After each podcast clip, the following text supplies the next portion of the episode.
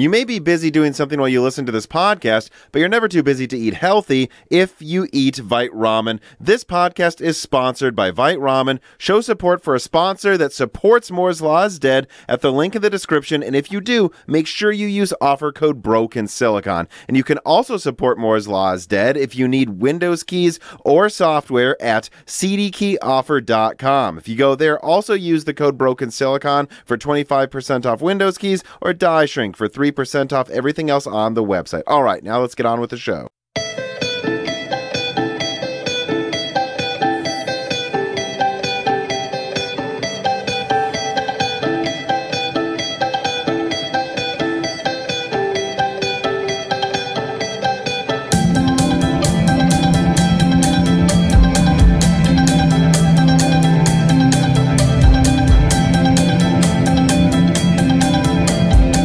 Welcome to Broken Silicon, a gaming hardware podcast. I am your host, Tom, and today I'm joined by someone who's, I'm hoping, going to make it easy to start transitioning back into talking more about an entire section of the gaming hardware market that I feel like this channel is kind of just ignored last year because, I mean, there was like a new graphics card architecture or CPU architecture or something else launching to PC gaming. It felt like almost every month last gen.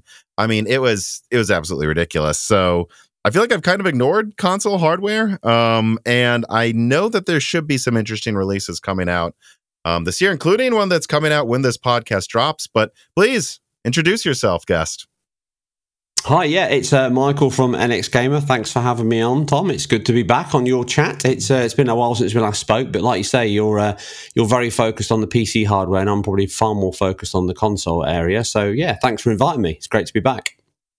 You know, I would say it really shouldn't matter. Like I recently watched your Dead Space remake analysis, like performance analysis video, and you really got into like what's causing some of the visual artifacts on multiple platforms, including PC, and like kind of, am I wrong? I hope I'm not misremembering. You kind of like proved that variable rate shading is kind of a redundant feature once you tack on a million other pieces of resolution, variance, and upscale tech. It actually just makes it look worse, and that was the issue in that game, whether on PC or console, right? Yeah, that was pretty much it. I mean, fundamentally, they're both kind of the same solution. So DLSS, FSR, they're all kind of reconstructed images from a lower base to try and reduce the fill rate, the pixel bandwidth, just everything about the image quality and shading quality is very expensive on the GPU. So by using that, you're just having that data reconstructed from previous frames. Therefore, it's much cheaper on RAM, it's much cheaper on bandwidth, it's much cheaper on throughput. If you start stacking on top VRS, which is just another version of that, it just basically reduces the shader complexity in the grid. So 2x2, 4x4, you're doing two things at once. Then you've got dynamic resolution scaling on top of that. So at every frame, you're getting a very variable rate of input to use from the previous frame to reconstruct to an end output, and it just looks terrible. That said, I totally get why the team did it. I think they were just working to a very tight deadline. They pushed it into February because they had no choice, because they wanted to hit December. They couldn't do it. And I think it was a case of they just had their targets to hit. They would have had a triage to get stuff out the door, and they would have said, you know what, VRS, dark game, people aren't going to notice it. We'll do that in the next patch come day one or just after. And unfortunately, they missed it. Because, I mean, even to the point where my review code, right up until the day of launch, it was unlocked on PS5 and Series X. It was running up to 60 FPS in the ray tracing mode, but they capped that right on the day. So they definitely had delivery issues, but yeah, it's a weird one to miss because those two technologies stacked on top of each other, just it's going to be very hard to play nice. And really, VRS is really, in my opinion, designed from the get-go to work for VR. That's what it's there for. It doesn't quite work as well on a flat screen when you've got the whole visible screen in front of your eyeballs. It can stand out, which that game did. Yeah, and it's, and watching that video made me realize just, you know, I think a lot of people think that any new piece of tech is going to be a silver bullet that always makes everything look better, whether it's DLSS, FSR, dynamic resolution, variable rate shading. I think the holy grail is when we're going to get some game engines that can take like five of these or six of these different things into account, and then per scene, per frame, choose the right combination. But turning them all on at once doesn't just work, right? And sometimes there's a reason devs choose to use FSR or DLSS, but not use dynamic res. And you've seen some pushback from some devs where they're like, yeah, actually, I don't think we need FSR. Dynamic resolution works well, and we think it actually looks better if we just use that. I think this game proved that they might not be lying, right? That sometimes you might just want one or the other, within the constraints of the amount of time they have to make the game and make it look good enough for a deadline, right? Absolutely. I mean, at the end of the day, engine by engine, art by art, there's a lot of factors that take into account what you're doing at the rendering stage. I mean, you could be doing anything. Dynamic resolution is very hard just as a base to put into a game, because if you've got multiple buffers being generated, which everyone has, you know, alpha effects, particles, transparencies, all these things can have a knock-on effect when you're dynamically scaling things all over the place. It's why TAEU works in Unreal Engine 4 and 5 and why people will use it, because that engine kind of takes care of a lot of that effort for you, or at least you can put it in a fixed pipeline of that stage that's well known and you've got all the support behind you. But even that said, if you're using things like ray tracing, which again has got some accumulation going on in terms of reconstructing the image with a filter, then dynamic resolution scaling is going to affect that as well. So there's definitely a case-by-case, game-by-game basis, and really only the dev knows what the best choice is. And as you quite rightly say, sometimes dynamic resolution scaling is a better solution than FSR, and only the dev would really know that. And it's like you say, it's naive to think that one solution is going to fix everything. But I think some of that comes down to these white papers and presentations where developers will always show you the best case scenario because they have to. Plus, it's always part of the pipeline. So they'll say things like, you know, VRS can give us 20% performance improvement, but they don't add in a specific case scenario that we've just done by whacking everything up to full rate, and therefore we're getting all this benefit back because we're running our buffers at 4K, which we don't normally do. That kind of stuff. So, yeah, it's always bits and pieces within a pipeline that give performance back, and everyone runs around with it. It's like mesh shaders and things like that. There's a benefit. That's the most effective benefit. It's why the geometry engine of the PS5 is so popular. It's so potentially powerful in the system because it's the best way to do it, which is why draw something, eject it as early as you can in the pipeline. There's no better optimization than that. If you can't see it, don't draw it. VRS is kind of too late. It's right at the end. It's saying, when you've drawn it all, actually just smudge it a bit. And that doesn't save you anywhere near as much. So you've got to pick your poison, and sometimes you can't have them all. You know, that's interesting you say that. I don't think I had on a developer who has a lot of experience like analyzing, talking about, and really like deconstructing what's going on in the pipelines of a lot of graphics architectures. And we've talked about variable rate shading before. I've also talked to a source that works at AMD and has touched these consoles and told me that, you know, for some reason, Sony decided to go a certain way with its geometry engine, whereas Microsoft with the Xbox Series X decided to go with, you know, just really optimizing for a special version of variable rate shading. And I remember talking to one AMD engineer and being like, why is Sony doing that though? They've taken these next-gen features and they've really tweaked and optimized these ones above standard RDNA 2. Why is Microsoft focusing so much on VRS and Sony doesn't seem as interested? And he wasn't that sure, but it sounds like you actually have an opinion as to why that is. And the only thing that AMD engineer could say, by the way, is maybe it just seems like something that can get in the way in streamlining the development of a game. And Sony thinks this is just do this well. A lot of the times you just don't want to give them extra work to do to like get performance back at the end. Is that true then? You think that seems to be panning out in a lot of games? I don't know. So I don't know the ins and outs. Sure. I've never even seen PS5. But I'm interested to get another opinion on this, though, right? Because I've gotten like two opinions, and a third one's, you know, always great. Yeah, no. My opinion is absolutely. So Sony are not new to this, and I'm not, you know, bursting anyone's bubble by saying they're better at this console game than Microsoft are and ever will be. That's not an unknown. That's just the reality of it. They invest more. They have a vested interest in it. They have the biggest market share. They've got a vested interest to make their platform the best. And that platform isn't just the hardware. It's the entire SDK. They've always had that from day one. I mean, some of it was from the Sega Mega Drive days. They learned from them, certainly from the Dreamcast days and vice versa. But they embraced giving the developers what they want, and like you quite rightly said, making the job easier. That's what Sony do first and foremost. And sometimes that isn't about giving everyone really powerful tools. It's about giving people efficiency. And developers don't want to spend ages factorizing things for certain hardware.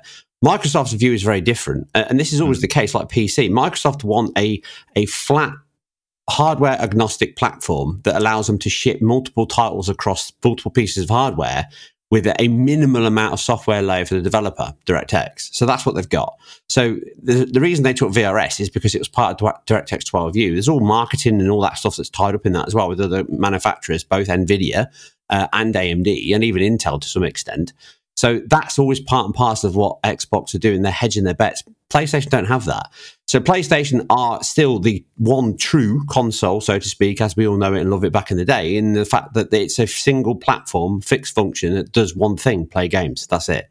So they can optimize everything in their pipeline, not just the hardware, but the software development kit, the entire environment that the games are built in, the compiler, everything.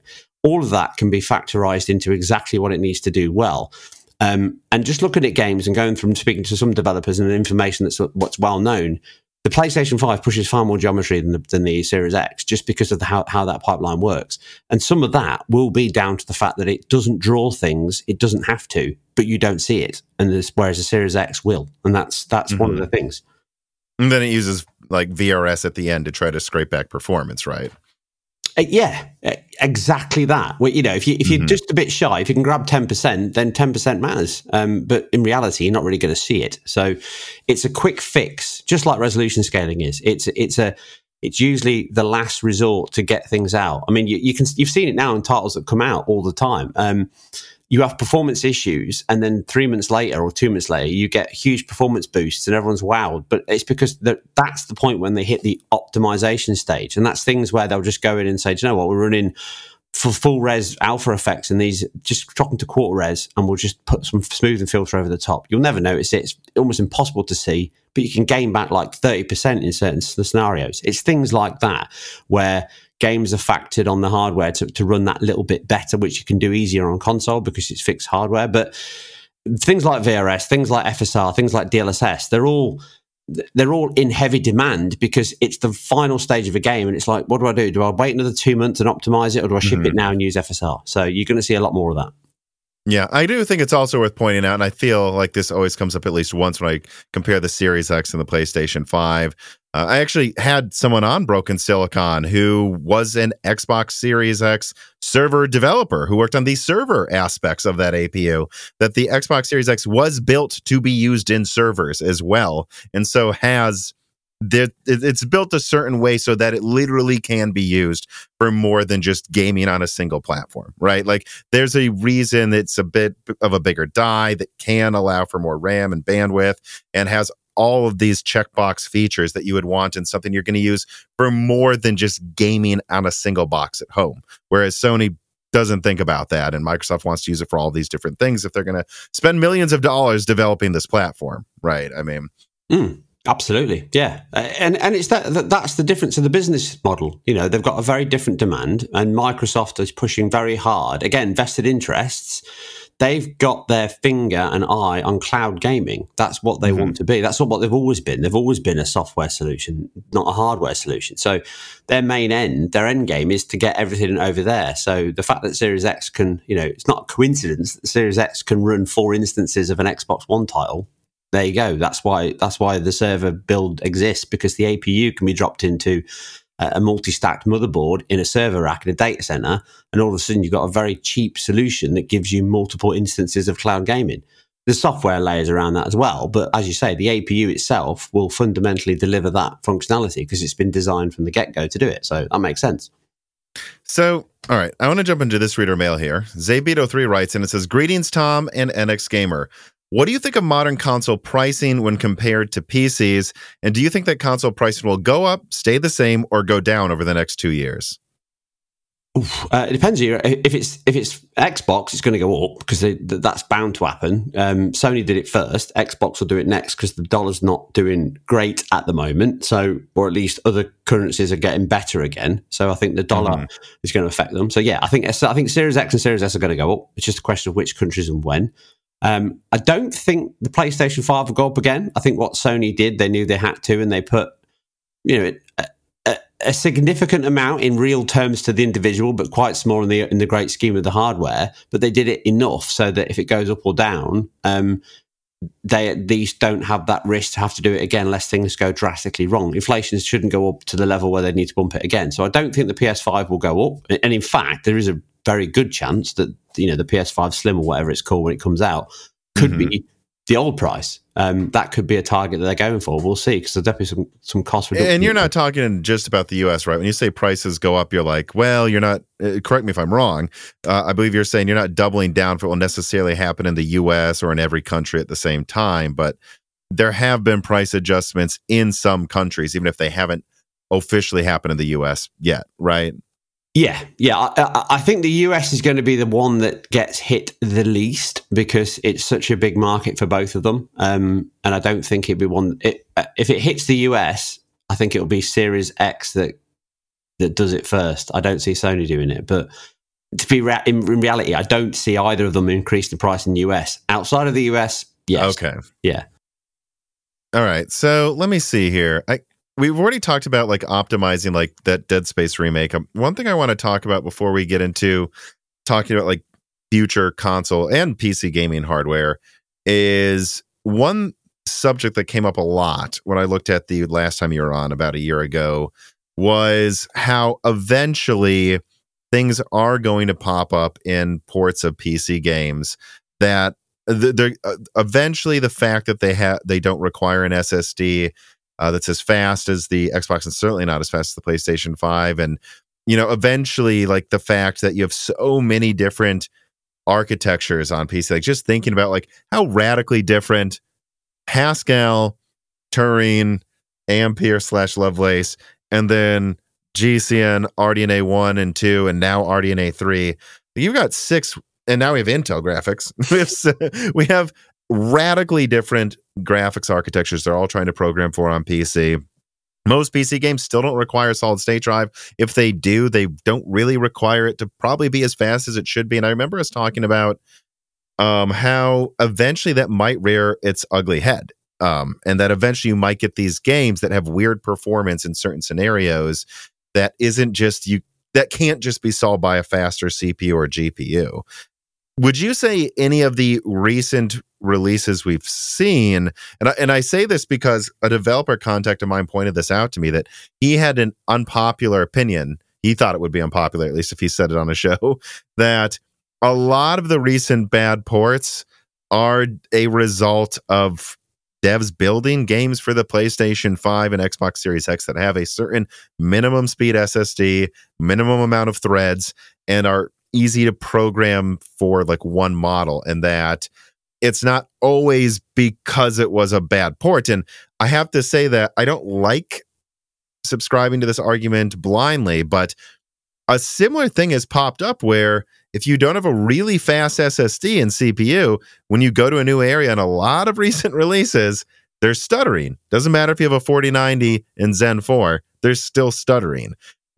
How much of this do you think is a result of maybe not enough optimization for recent releases? And how much of this do you think is perhaps devs should just be saying this game really does need a fast SSD and, a certain amount of RAM because they've been programming for this type of buffer and SSD speed for years now for the next gen consoles? Well, I've said this before. I said it before the console came out. Yeah, absolutely, it's that. I mean, at the end of the day, when you're making... One of the things I mentioned years ago when I did the PS5 video on my channel, I said that the biggest problem that people can't understand is what Sony were building for, and Microsoft have done as well, is they've built consoles designed to generate and push 4K assets. Now, a lot of the last gen, ignore the Pro and the Xbox One X, there was still generally 4K resolutions at best, but 1080p assets. There weren't genuine 4K textured, authored assets. What we're doing now is we're not only pushing that out the door, but they're also ramping up the effects, the lighting, even ray tracing, all of that. I mean, ray tracing and BVHs is a huge amount of data. So what you've got now is, exactly as you say, a lot of data pushing through the system, and the architecture differences between a console and a PC is vast. So GPU, separate pools of RAM, down the PCI Express, you're basically handling multiple heaps and buffers, and you're having to copy back and forth. So what you're seeing now is, when people say bad PC ports, they do mean optimization. So no one inherently wants to make a bad port. And at the end of the day, the argument flips. I see this all the time, and it's been a constant argument, which is these consoles are just like PCs until there's a bad PC port, and then it's a bad PC port. Well, if they're just like PCs, why is it bad? And that's because the architecture is different. I've been saying it for years. People seem to ignore it, and it's the fact that you can't have an SSD that can ship. Let's say it's pushing. The actual throughput isn't the problem. It's the access. It's the fact that it doesn't need to keep that data in RAM. So if we take a PS5, which is the best of both consoles in doing this, because that's what it's inherently designed to do, then for it to take data off an SSD into RAM onto the screen for you to see it, it does all of that effectively without having to touch the CPU. So all of that work is done off chip. It's compressed anyway with bespoke compression, which is using the Kraken system, which you can't do on PC because you can't agree that everyone's going to have it, so that's not possible. So that's the first thing. It's got better compression assets running through, and that's not new. The Dreamcast did that.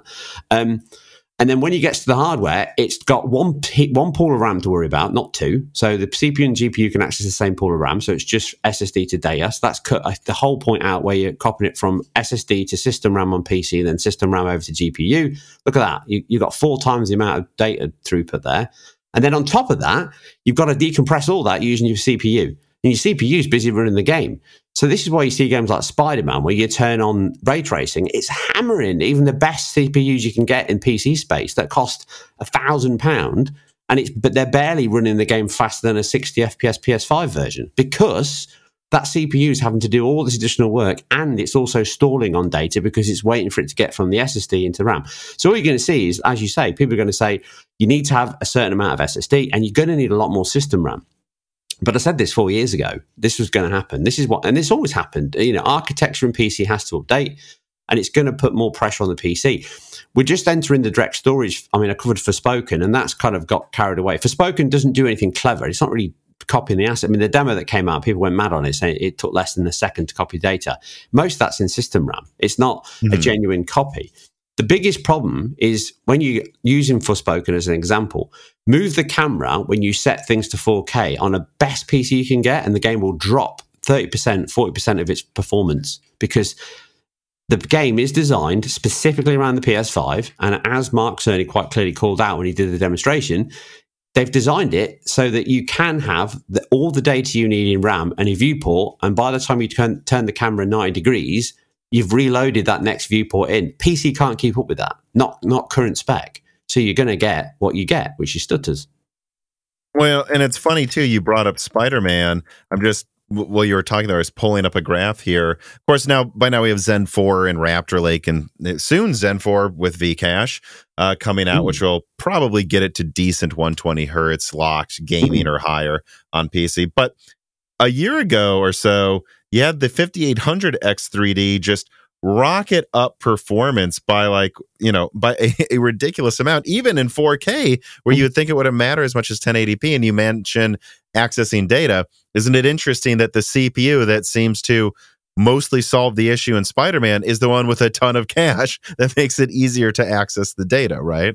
Yeah, exactly. And let's be honest, Spider-Man is probably one of the most optimized games you will ever see on PC, because Insomniac are absolutely technical leaders in that sense.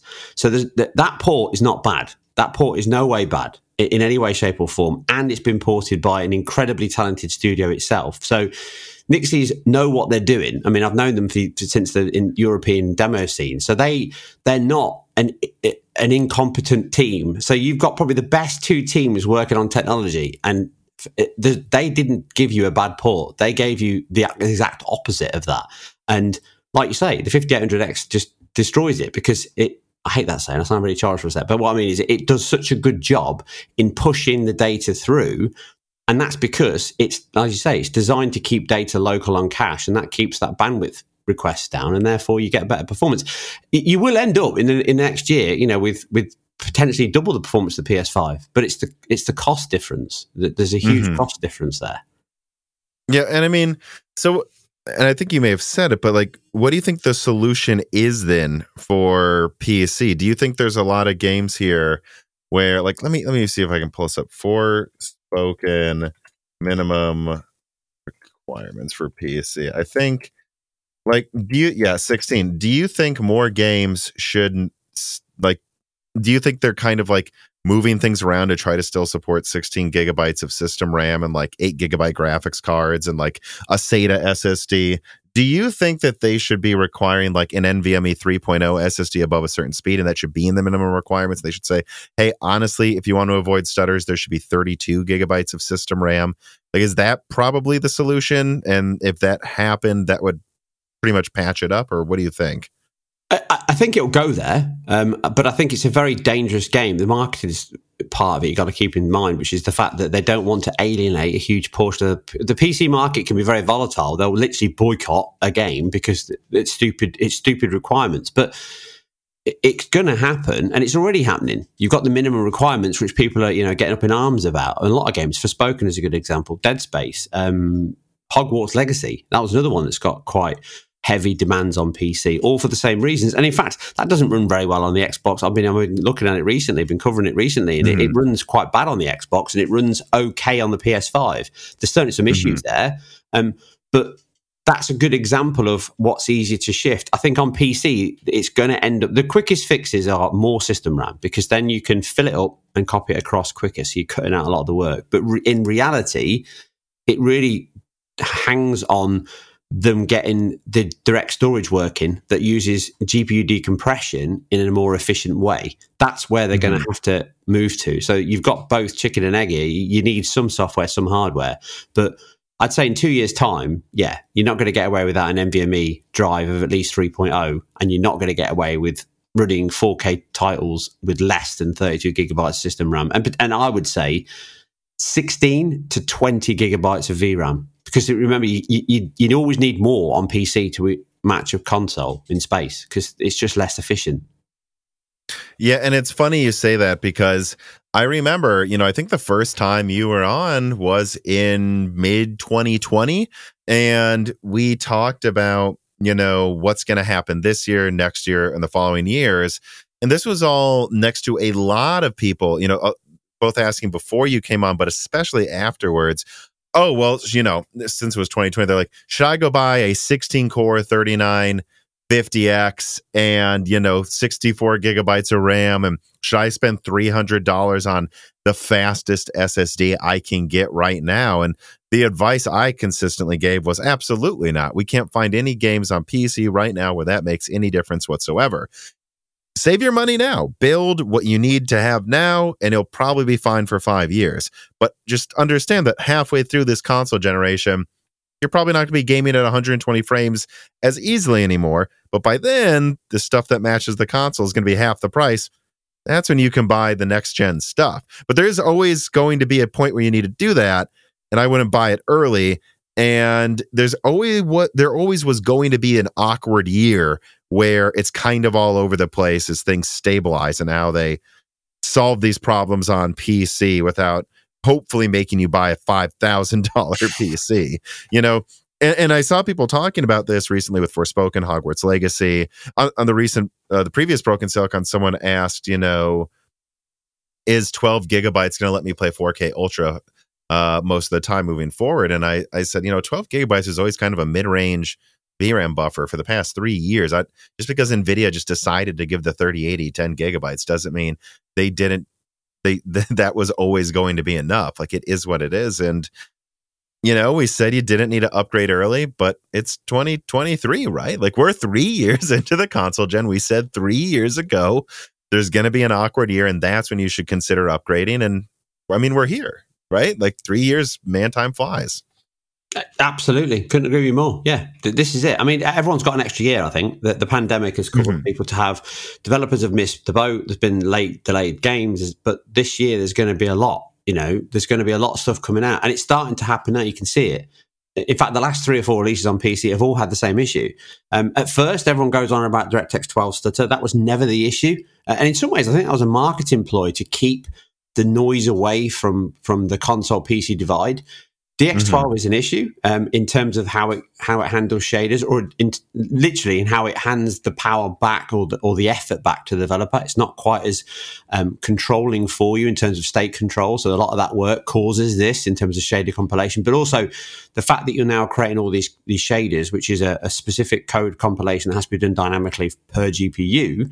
That puts a lot of pressure on the developers. So they've basically got to play the entire game, get all the way through it, and render every single shader up front, and then give you that cache locally so that all of that is pre-built before you get to that stage of doing it. There are games that have it. There are, you know, Callisto Protocol definitely had it at the start. There's other games, even Sony titles, Sackboy had it at the start. So there's definitely, but a lot of the stutters were being mixed up with that, and actually data assets streaming, you know, just general CPU data pausing. And I've covered so many titles over the past few months that have all had that same issue. So yeah, this is it. This is exactly so. This is going to be the year to upgrade, because you're going to see more and more titles coming out that are going to hit that wall quite often, and you're not going to fix it by waiting for a patch, which is like a magical bullet that everyone talks about. And you know, there will be patches that improve things here and there, but it's not going to be like, I have come to the conclusion, like Hogwarts Legacy, for example, that there's not going to be a magic patch that doubles performance. Like, might they claw back 10, 20%?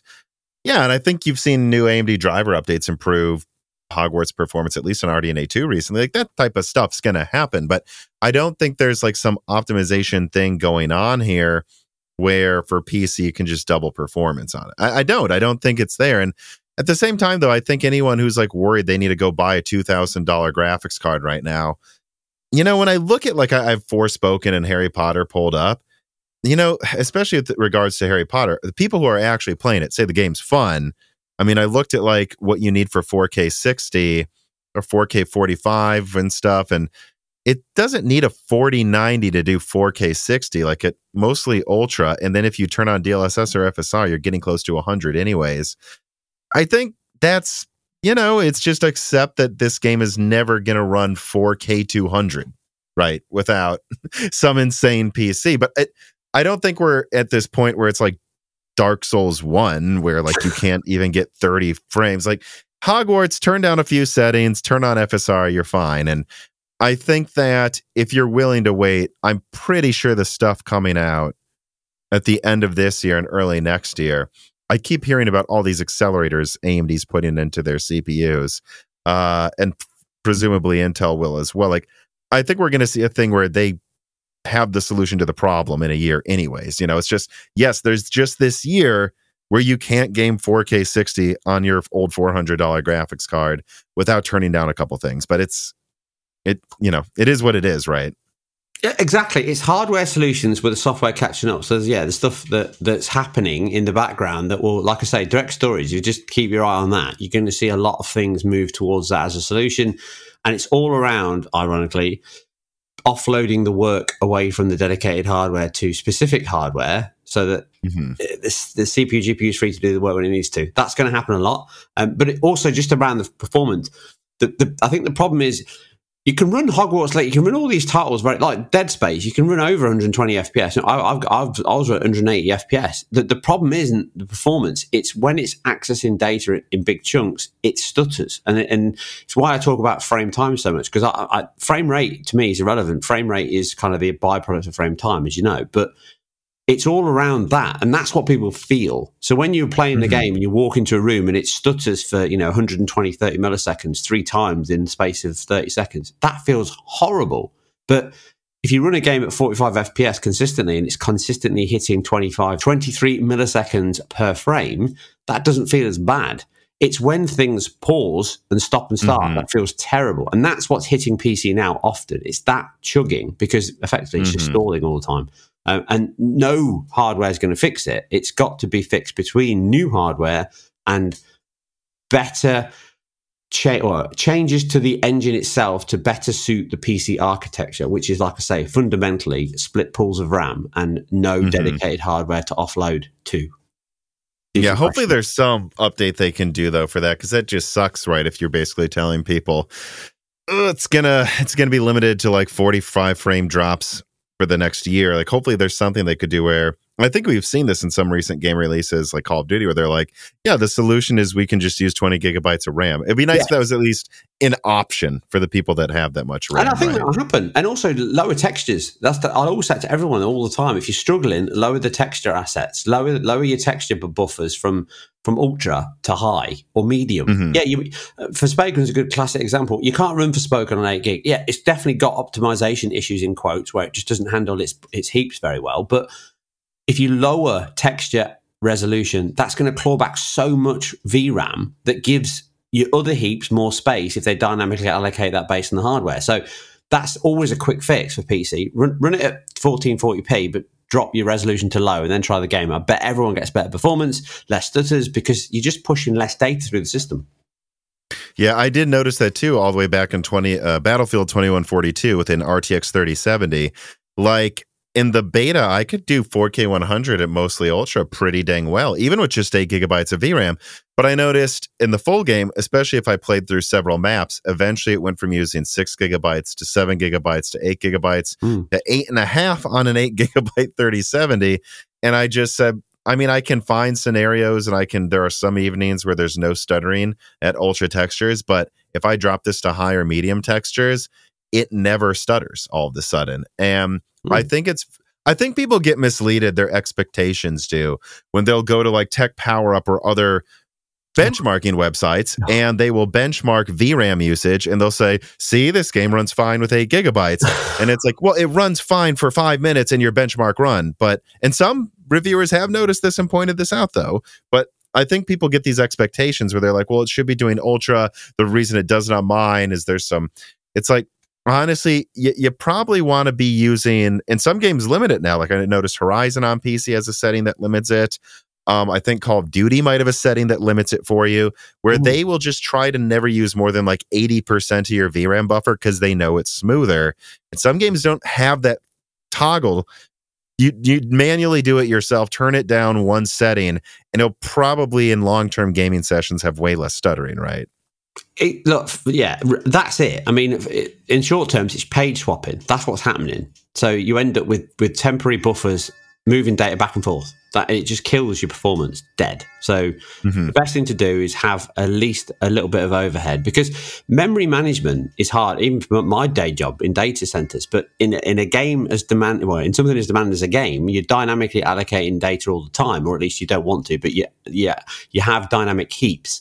You're constantly juggling data back and forth, and memory is always in demand all the time. So if it's not in memory, you're screwed. And that's happening a lot, and it's going to happen a lot more because of just where the game assets are going, engines are going. And Unreal Engine 5 is I've said this before on another podcast.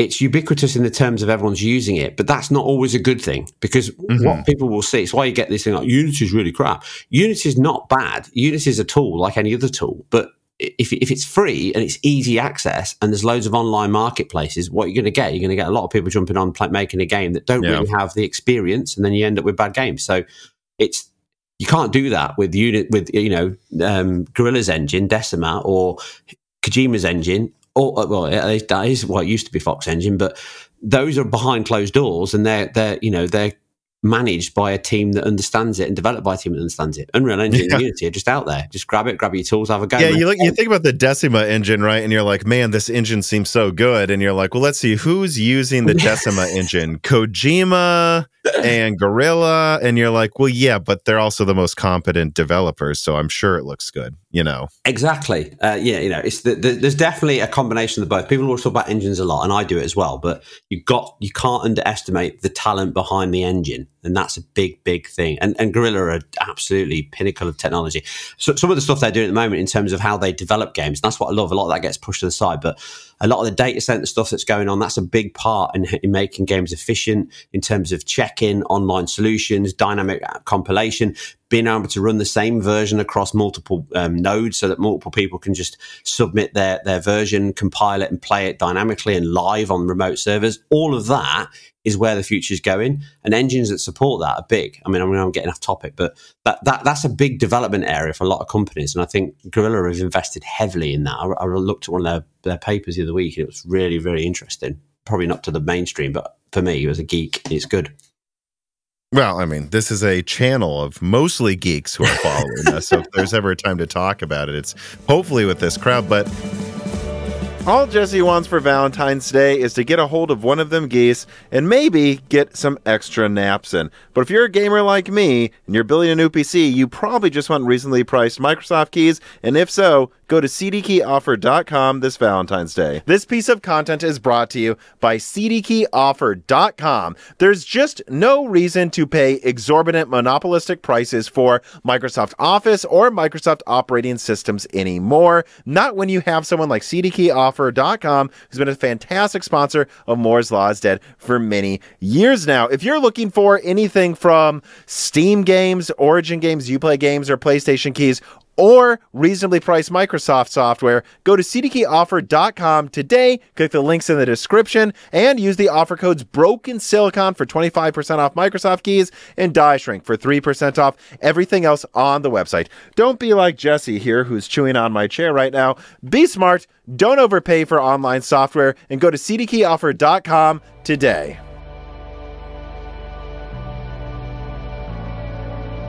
Moving forward a little bit here, so we've talked a lot about what's going on with PC, like where that's going in the next year or so. Like, just point blank, the consoles, PlayStation, Xbox, how are you feeling about them right now? Do you think that it's smooth sailing, that they're going well? And of course, it could be different answers for different consoles.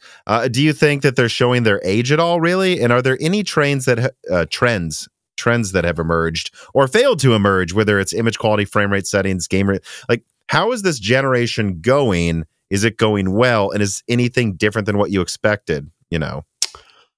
I think it's going very well. I think it's going much better for Sony because they've put their investment in the right place and they've handled it very well. I think Xbox have done okay at the start. I think that I've said this before, their last year was just a car crash, just terrible. They didn't release anything. I've never known it. So they're not having a good year, and I think that's kind of borne out by the fact that they've bought some publishers and they're trying to push their market that way. So in terms of Xbox, no, I don't think last year's gone very well at all, and I think they know. Would you say it's going better than last gen for them though?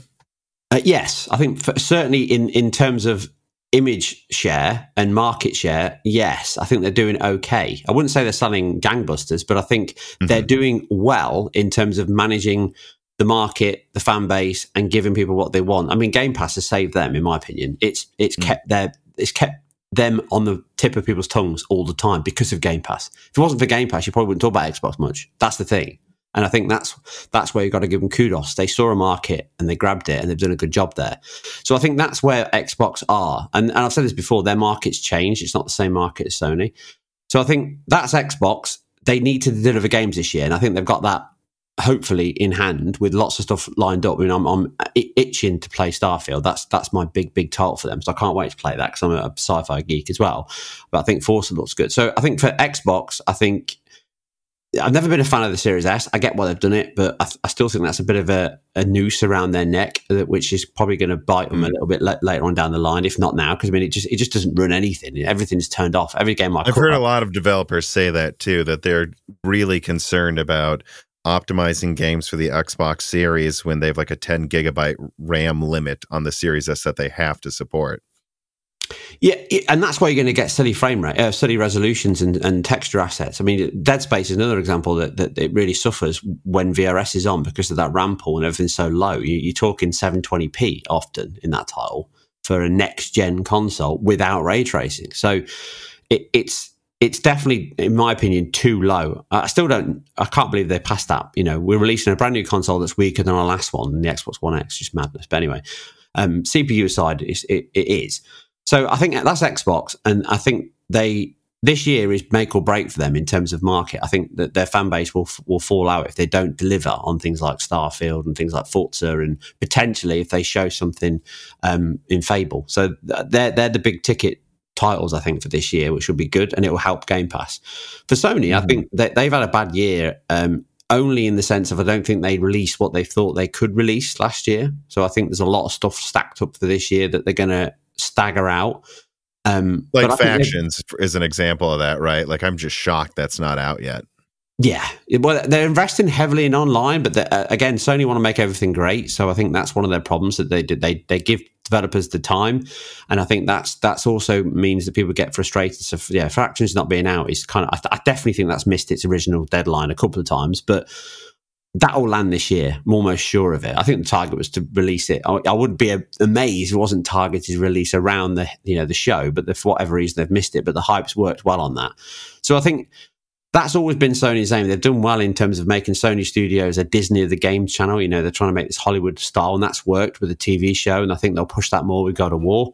So I think there'll be definitely more titles this year that we'll see from Sony, some exclusives and certainly some limited exclusives or, you know, timed exclusives. We're going to see more of that. You know, me and you spoke before about the Metal Gear Solid one. I'm not breaking any rules, but that's I've heard that from multiple people, as have you, for years. So there's no way that's not in development. I was gonna have that on the script, but there was already a pretty long amount of conversation points that we have to get to, but you brought it up, so I'm bringing it up again. I haven't asked anyone about it in the past like 6 months, but you know, I guess I won't say who, but I'm friends with some multiple podcasts that have good friends with developers at Sony. They all say there's a Metal Gear Solid game. And to this day, I don't know if I've just been gaslit by 20 different people at the same time or what, because where the hell is the Metal Gear Solid remake? But you're saying it. You're saying it without me again. You know that's coming. That's what you're saying. Yeah, I've heard it from a couple of people, yes. It's supposed to be well-known and out there, and... I don't know. And recent. As of recently, you've heard this again. As of in the last 6 months or so, I've heard that it's still in the pipe. Yeah. So there's definitely something out there. Whether it comes out this year, but that's one. And then there's a lot of other stuff. I know there's a big title from Firesprite. I know that they've just done a great job with Horizon and Core of the Mountain, but they've certainly been very active in the VR market, and they're built from a class studio anyway, from, you know, prior to Psygnosis. That's where a lot of them came from, at least the founders, and then Imagine from before that. So they've potentially got something big in the VR space coming, which is meant to be incredible, and that's something that I think will come out or at least be shown off this year. But I think Sony just need to keep their consistency up. A lot of people give them flack, I think, for being quiet, but I disagree. I like what they do, because I think it does this calm before the storm. Because what Sony have got is they've got a captive audience. So Sony can be quiet, and everyone talks about them being quiet. So they kind of win-win, don't they? Because even when they're not doing anything, they're getting spoke about for not doing anything. So they do all the right things. And I think the only thing that I am surprised in is they've not done a massive marketing push for PSVR2. And I think that's an amazing piece of kit. But...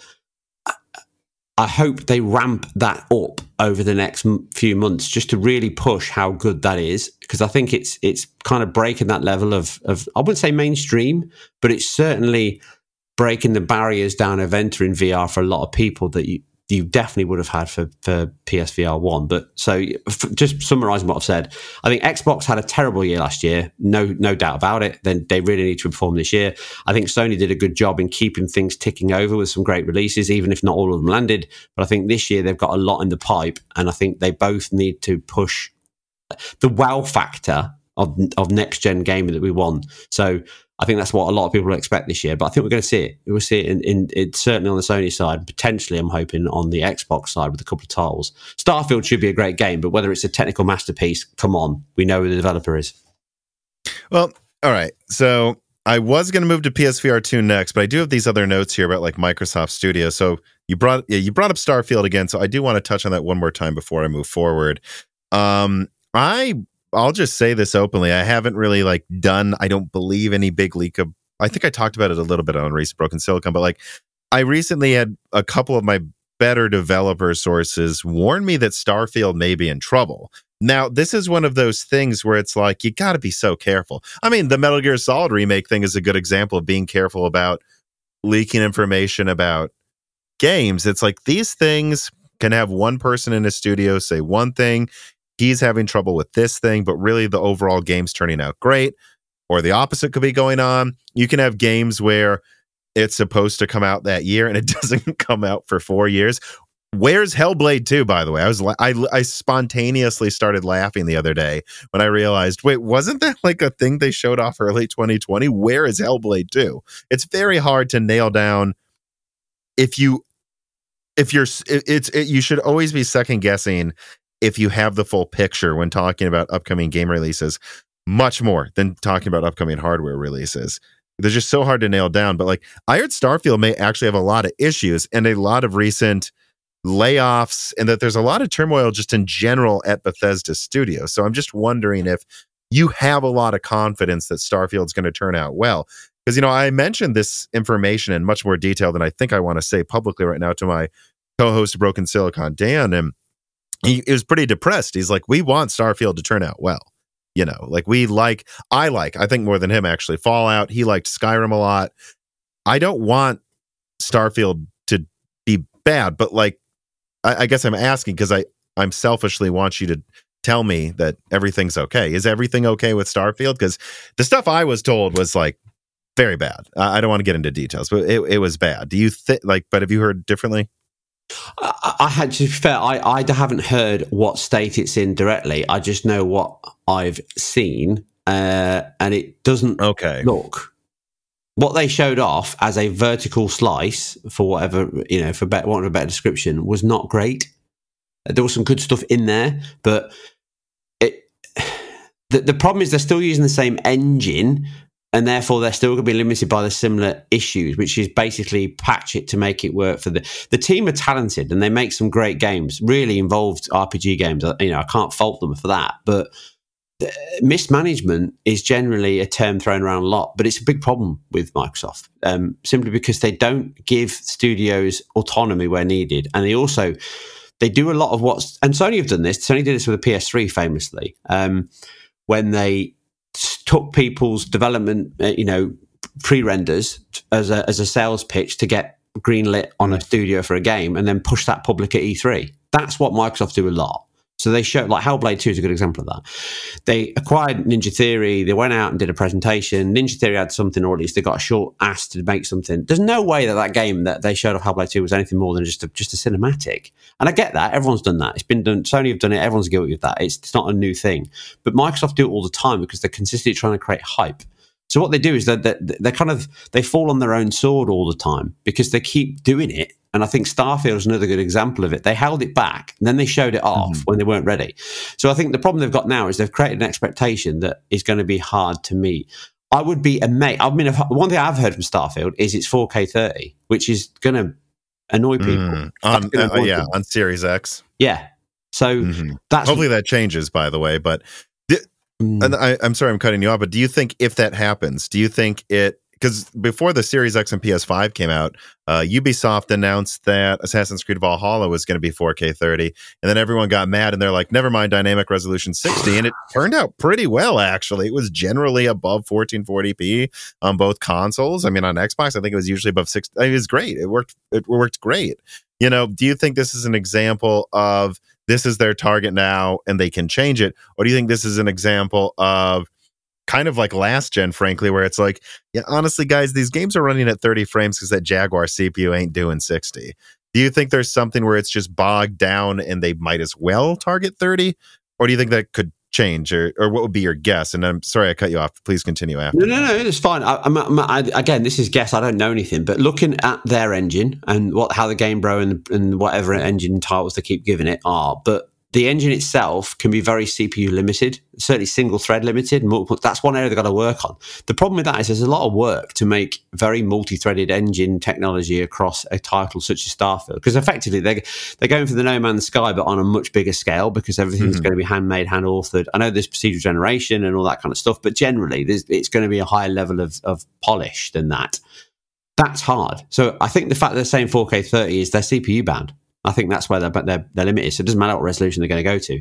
Whether they can get to a point of offering that, and I think the get out of jail free will be, here's a 60 FPS mode that relies on VRR, and you might be somewhere in the 40s. So I'm not saying it's the end of the world, and trust me, I'm not that bothered about 60 FPS as you know, probably many people think I am on my channel. But what is important is they've always released titles that underperform on console and even PC on day one. So they need to break that rule. You mean the Bethesda Studios? Yeah, generally, yeah. I mean, I'm not talking about id tech here, so they're a very different beast. But in terms of Starfield, Fallout, Skyrim, they all performed terribly on the original consoles they were targeted for, because they just ran badly on the hardware, and then later on fiber came faster and they got away with it. I think this is a case of that again, where they bite off more than they can chew, and they try and make a game fit on a Series X when actually they need to spend more time with their engine being multi-threaded. I don't know, but I think that's where their problems are going to be. So I think you're going to end up with a very potentially a game that performs badly in certain areas because it's not GPU bound, because it's CPU bound, because they're doing so much simulation with the combat and everything else that's going on in that title, because they have a very good target base that they want to make. And there are passionate people in that studio that make the games, because you can tell that by how much effort they put into the games. It's just that they're working to a remit that has to deliver so much content, which I hate that word, and so many hours of gameplay, they can't focus on fixing things because they've got to focus on filling the game. So that's going to be one big area. And also I think they got a lot of feedback from the original reveal, you know, just having, you know, pre-scripted landings and takeoffs. That's just a no-go in this day and age. I can't believe they thought they'd fly. So you've got to look at warning signs like that when you see the fact that, you know, well, it's Todd Howard. So Todd Howard is a used car salesman through and through. So you're getting what he's selling you, but it, you know, is what he's selling you really a great car for that price? Probably not. And I think that's the problem with Starfield. It's got a lot of weight on its shoulders, both from us, the fan base, wanting to play a game, because I'm really looking forward to it, but also the fact that they've never shipped a very good performing title ever that I know on console in my lifetime. Mm-hmm. Yeah, I mean, I remember Fallout 4, which I loved that one. I think that's actually kind of against the grain a little bit, how much I like that one compared to what people would usually say. But I remember, I think I had it was a really good overclocker. It was a Vega 64. I remember standing on top of that airship in the city, and I called my brother over. I'm like, hey, Dan, come here and look at this. And he's like, what? So I'm looking over this side of the boat, and I am getting 100 frames a second. For this side of the boat, I'm getting 60.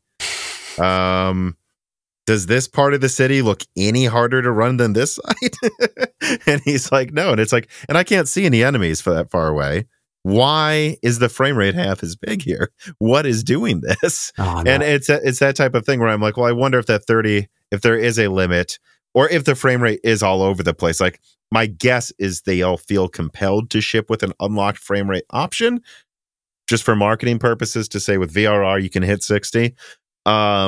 But I wonder, if they just run into that so much that they don't see a point in, certainly pushing to, 120 or something. Yeah, and to be fair, I don't think that's a title that's going to benefit anyway. And I think even 4K, I think coming out at 1440p with much better levels of interaction, simulation, world building, detail, character models, all of that is far more important than resolution and frame rate. I've always said that. I will stick by the fact that you need consistency in frame time. That's the problem. And I think they just have a tendency to create games that fluctuate heavily. Lock 30 is fine. I can live with it. I think most people can. Lock 60 is better, obviously. It's when you're all over the place, as you say, it just feels horrible. And that is one problem I've got. But the other problem I've got is it doesn't deliver on expectations. I really hope they don't half-arse it, which is, you know, we promised you this world, we promised you No Man's Sky, but on a Hollywood budget, and then you. But that's what I'm worried about, right? Because Microsoft kind of needs a big release. Yeah, they need it now. Like, and I wonder that they're gonna push them to release it before it's ready. And like, this is just one of those studios where they sometimes take a decade to make a game. I'm not defending them, by the way, for taking a decade to make a game, but they seem like they need that usually. And but Microsoft needs a game now. It's kind of getting a bit dire there. I mean, I don't know that I'm going to read any of them. I have all these reader mails here that are basically asking, what do you think's going on at Xbox Studios? Because I don't know where their games are. They have all these studios. I know some of them are always going to take longer to release. But again, then I can point out Hellblade 2 and I go, where are the games, Microsoft? You bought all these studios. Well, again, it brings me back to my same point. Mismanagement. The problem with big companies is there's never one person managing it, even though you see the person on the front. It doesn't come from one person, especially if some company as big as Microsoft. So you've probably got a lot of plans behind the scene that said, you know what, we'll start this generation, we'll do cloud gaming, we'll do Game Pass, we'll buy a few publishers, and by 2023, we'll have 40% of the market, because online gaming is going to be absolutely the top thing. Everyone's going to be playing cloud and everyone's going to be at home because of the pandemic. All that will work out for us. It didn't. You know, a lot of people didn't subscribe to Game Pass at the level they thought. There's not as much revenue there, which they've obviously had to come out and admit now, that what we already knew, which is the fact that it doesn't make you money because you're and I did look up recently, by the way, this came out like a few months ago, that like, and they haven't hit the subscriber number targets they wanted to 2 years in a row now. So there is something here where they really haven't got the subscriber level they think they need for it to be profitable and sustainable. This has emerged, like, so it really isn't like a speculation thing. It still really hasn't hit the popularity they're hoping for 2 years in a row. No, and some of that's their own fault. You know, some of that is the fact that, as you say, they haven't shipped anything. You've got no reason to own Game Pass other than the fact you don't want to pay £40, £70 for a game. But you're still paying £10 or £11 or $15 a month or whatever it is. The end game is always the same. So, and Microsoft are no different to anybody else. Just, you know, you can use any subscription model you want. They'll hook you, and then they either divvy up the market, so they divvy up the categories and say medium tier, and they've done that already. Mm-hmm. So, and then on top of that, they then start doing other things by putting the price up, or they start releasing games in episodic, and therefore you've got to subscribe. So if you don't subscribe, you can only play part one, you can't play part two. So that's their end game, and that's always been Microsoft's end game and everyone's end game in terms of getting subscriptions.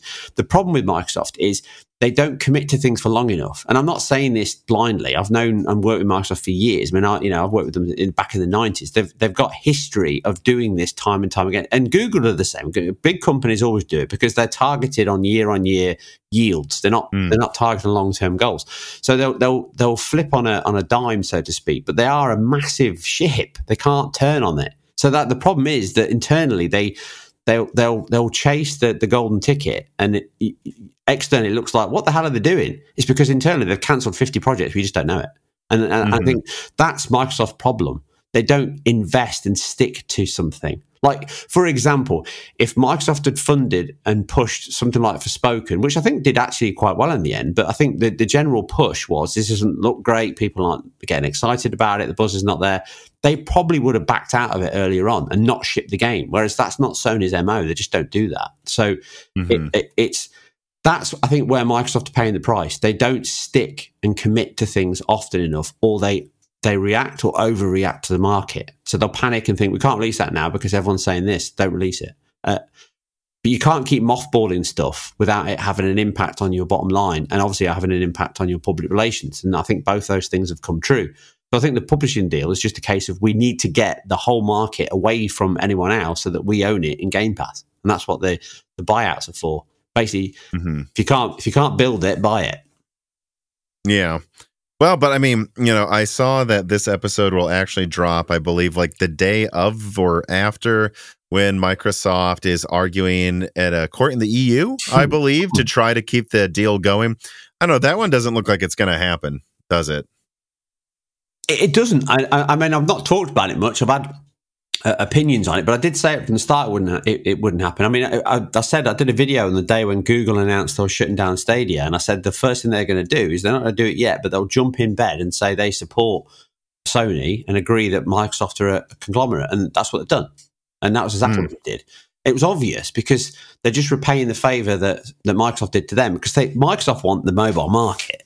So I think that the problem is that the UK monopolist law has basically come in to say, and you can't disagree with them. People say that I'm not invested in the deal. It doesn't make any difference to me. I don't know why people get invested in it, but I know. Yeah, me neither. There's some comments stocks in any of these companies. I know, it's just crazy. People getting very passionate about whether they win or die by buying Activision, but realistically, what they've put forward is exactly logical, and they know what Microsoft are doing. They've basically said, absolutely, guys, have at it. If you want Call of Duty, you can buy Call of Duty. We're not going to stop you. You just can't own the marketplace and also own all of this cloud market. And they want King. That's what Microsoft are after. They want Activision for King, for all that lovely market share of the mobile market, because then they can jump onto Apple. Then they can jump onto Google Play. That's what they're going for. And that's what I said years ago. That's their end game. So I don't see this deal going through because they're not really interested in the Call of Duty thing, and they know, everyone knows it, and that's why they've said, well, if you want it, you can split it up, you can sell it in chunks, or you can just buy Activision and take out the Call of Duty stuff and sell the rest on, but you can't have it all. So yeah, I think it's going to really struggle because it's gotten pretty far. It will definitely stall it for a while, I think, at best. Yeah, and it's not the same as the NVIDIA ARM thing where if NVIDIA doesn't get ARM within 5 years, you might as well not get it, because if you don't have the latest technology, the advantages you get just aren't there. Taking 10 years to get game studios might be worth waiting it out, but I do think that there has to be some ticking clock there, though, where it's just not worth worrying, bogging down for that many years. And on top of that, actually, something I've thought about is, they made this deal for Activision Blizzard at the peak of a booming market, and we're in a recession now. And I've heard about, I don't know how many high-profile cases there are of this, but there's still hundreds of million-dollar deals between some companies recently that I heard were canceled, and the company gave all these reasons for why they didn't meet some requirement, and they had to cancel this deal. And then it turned out, though, behind the scenes, it seems like they just didn't want to buy the share price at what they agreed to 2 years ago anymore, because the company's worth a fourth as much as it used to be. And I do wonder, depending on how this recession goes, how much Microsoft might go, we paid a lot for Activision Blizzard and their stock price, and I don't know if their company is really worth that much anymore. We may have overpaid and taken forever to get something. And they may be, I wonder if they'll be more happy to back out of it soon, just simply for that reason alone. They could be, but I think they'll back out of it because I do think this is definitely a bit make or break for the Xbox platform. I've said it for a few years. I think that Microsoft, I'm old enough to remember that Microsoft have abandoned a lot of stuff that people probably wouldn't have thought now they would have abandoned. They're long since forgotten. So they've definitely got history of doing this, but I think the writing's on the wall. If you look at their year-on-year earnings this year, their earnings call's very bad. As you said, they didn't make their targets for Game Pass. It's not making them money. It's a loss leader. Their revenue stream has dropped, and revenue's not profit, because everyone goes on about that incorrectly online and saying that revenue's irrelevant if you're spending as much more than you're pulling in.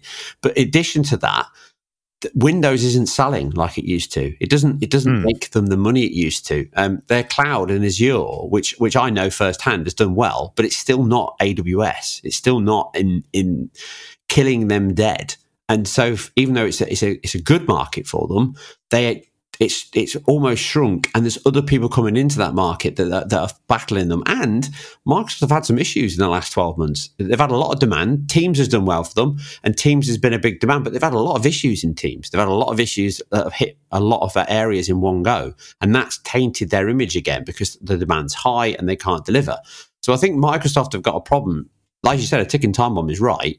They've definitely got an issue with Xbox. They've got to deliver something. If they let Activision go or they give up on the deal, I think that's around the fact that they just can't keep pushing money into this, because right now it's a waste of time, effort, and money, and this isn't going to cost them nothing. But they can certainly afford it for a period of time. But the biggest giveaway is the fact that for this year, they're not doing any E3. And that's unheard of for them, because they can't keep affording winning millions of pounds when they're not making any money. So somebody somewhere up the food chain has gone, do you know what, guys? Your marketing budget's being cut. And that's what's happened. Mm-hmm. And they've got to deliver. So if this Activision deal falls through, I think there's definitely going to be more changes at Xbox. And that might mean some of the diversification of their platform. But look at all the marketing they've done. You got bloody Xbox hats, Xbox drinks, Xbox gloves, everything. And Xbox fridge. Yeah, Xbox fridge. I thought that was cool, though, to be fair. That was a genius move. They did really well. I think it looks cool, and it really embraces the name. It's a good idea. Yeah, it's good. But again, that's because you need the merch and all that. You need it, and I think that's what Xbox need. They need to keep the buzz going, because right now they haven't got the games to do it. So I do think there's definitely a time limit on how long Xbox will last, and they're not going to all of a sudden jump back to the Xbox we knew in the 360 era, which they were unbelievable, but completely different delivery team then that delivered that console. All right. So I think, a lot of companies are cutting their marketing budgets right now, though, too. Like when I heard about all these layoffs at Intel, one thing I was told is the number one team getting gutted is the marketing division. And I think for good reason on that company. But, I don't think it should surprise us if any of these companies start dialing down their marketing to save money. I have a predilection to think that a lot of companies maybe spend too much on marketing. I don't think it's always a waste. Like, I think the Xbox fridge is a good idea and worth whatever they spent, but I can't help but think that half of the ads I see appearing, I'm like, did they pay $1 million to get that placement? Is that really going to make them $1 million? I don't know. But I think you also said that PlayStation VR2 had less of a push than you were expecting as well. And I'm going to change the lights for this subject. I actually feel bad because I forgot to change the color of the lights in the podcast up until now. But honestly, I was just enjoying the conversation so much. I apologize to everybody. But one of the main reasons we had you on was that you have PlayStation VR 2 early. And this is dropping, right on the release day in the UK, so that we can, discuss this when it's coming out. I have to talk about it, though. What are your thoughts on PlayStation VR2? Do you think it should have had, like I brought it up, do you think it should have had a bigger marketing push? Do you think, like, and just how would you summarize its place in the market right now? Because I looked it up and I read about what's out already before we started recording, and look, it's better than PlayStation VR1, but it still uses Move controllers. That's a pretty old device. Like, how would you summarize how well their launch is going now, and just your opinions on it as well relative to its competition? Well, as I said, I think that the marketing on it, I think Sony have pulled back on their marketing for a few years now. They pulled out of E3 years ago, and I think that was clever. They've got, it's much better to control the narrative, which is what they do with their directs. So the fact they got the state of play is the easiest way to show it off. Here's a big session, everyone tunes in, captive audience, perfect. So that's coming for PSVR 2, pretty sure of it. They haven't advertised it much, but they have given it to a lot of channels, a lot of tech channels, and I think that's a good way to create buzz, and it's an easier way to create buzz because it gets out to so many different markets that you can't get when you go to a marketing company. As you say, it's probably far more cost effective, right, to give a VR device to 100 YouTube channels than buying a Super Bowl ad.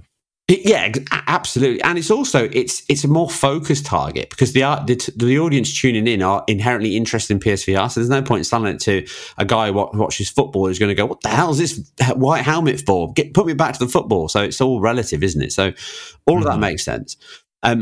So in terms of marketing, yeah, I did expect a bigger push, but again, they did the same thing with God of War. There wasn't really much, and then all of a sudden when it came out, they had loads of advertising everywhere. So that is one of the things they do. They hit it on the nail in terms of timing. We'll probably see a lot more come out of it, and certainly there's some good games on there, certainly games that I've played and games that are coming out soon, and one I've just literally got as we were talking, so I can hopefully dive into that at some point tomorrow. But in terms of the hardware, it's absolutely... a huge, I've said this on my review, it's a generational leap over PSVR. In so many ways, it's not the same. So if you're coming from the PSVR, this is absolutely transformative in every single shape, way, and form. From all the wires that are gone, no camera, the connectivity, the simplicity, all of that. But also in terms of the PC market, yeah, technically it's not going to offer a huge technological leap over something like, you know, I use a Rift S, but you know, if you're using like the Valve Index or whatever, they're all pretty similar. You need a high level PC and you need a pretty good PC, let's be honest. To beat the PS5 in VR titles, you're going to need a decent PC. And I'm talking, you know, 3070 levels or 6800 levels, that kind of spec. So you're not going to need a cheap PC. But on top of that, the headset, it's got one of the highest resolutions out there. Not the highest, but it's certainly, it's not just the resolution, it's the... It's not like the Pimax, but among the mainstream devices, it's maybe the highest of the mainstream ones or close. It is, yeah, it's borderline, but it's also cheaper. So it's cheaper than, I mean, okay, the Quest 2, but that's kind of technology that you're not going to use unless you've got a PC to plug it in. But it's cheaper than anything that's better than it by a considerable margin, probably £100, which is not $a few hundred dollars. But also, its optics, its entire presentation is excellent. One of the things that I always struggle with VR is you still get that telescopic look when you're putting it on. So you've got that single cone black peripheral vision part. This isn't gone in the PSVR 2, but it's certainly, you're able to adjust it, push it further to your head, get a much comfier fit. You don't get hardly any light leakage now because of the gill thing they've got. So that's really, really good. And that makes it sounds silly, but that makes an impact in VR because you are trying to just create this, I'm in this world. The quality and the sharpness of the image is great, but it's an OLED image with HDR. Now that is one of the big impacts you'll see in many titles. They look far more vibrant. Jump to the PSVR, jump to even the Rift S. That's an LED screen. It just doesn't have the pop, doesn't have the colors, doesn't have the blacks. So a lot of the stuff you see instantly looks a bit washed out, whereas in the PSVR 2, a lot of the newer stuff, Horizon, Core of the Mountain is a good example, but so's Kayak VR, Mirage, yeah, Kayak Mirage VR, that's good. Moss looks incredible in it. So they've improved image quality both in the headset itself, the resolution, the optics, and also the OLED screen makes a huge amount of difference.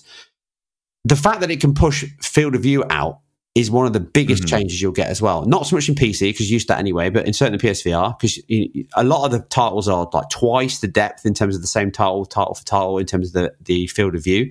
That makes it less claustrophobic. Everything looks easier and it looks more realistic, but you can scale so well. But the biggest benefit it's got, in my opinion, is you can literally turn your console on, turn your headset on, and be into a VR game in the same speed you get into a standard game. There's no, you literally stick the helmet on your head and you're good to go. Yeah, and you really couldn't with PSVR 1. I mean, God, no. Logically, you could argue you could because it's a console, but I'm going to be honest, like there were so many cables and stuff that it was just absolutely absurd, right? And it kind of ruined the advantages you have with click and play of a console.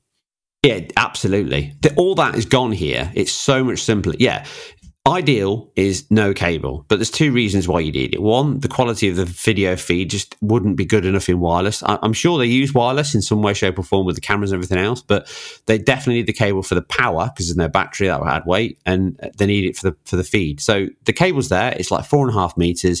It never got in my way. I haven't got the biggest room in the world, but it works fine for me. But the ease of use is so good. It's so light. It's definitely the comfiest helmet I've ever owned and used, and I've used a lot of them. It's incredibly light. Have you used the Quest 2? Yeah, I've used the Quest 2, yeah. It's good. It's not, but this is better, the Quest 2. Not wireless, because that's just free. So yeah, take that out. But then the quality is just on the floor at that point. You're on mobile. Yeah, because I have a Quest 2, and I thought honestly I was blown away because I hadn't used any VR device since PlayStation VR 1 and everything else around there, like the early Valve stuff, like all of that I had used. And I put on the Quest 2 and I was blown away by how far we had come in 5 years. So I think a lot of people tried out VR. I mean, we're coming on to about a decade ago maybe 6 years ago. And they said, it's cool, but it's crazy expensive. And it fogs up, or with some of them, it weighs way too much, or I have to plug in 5 cables.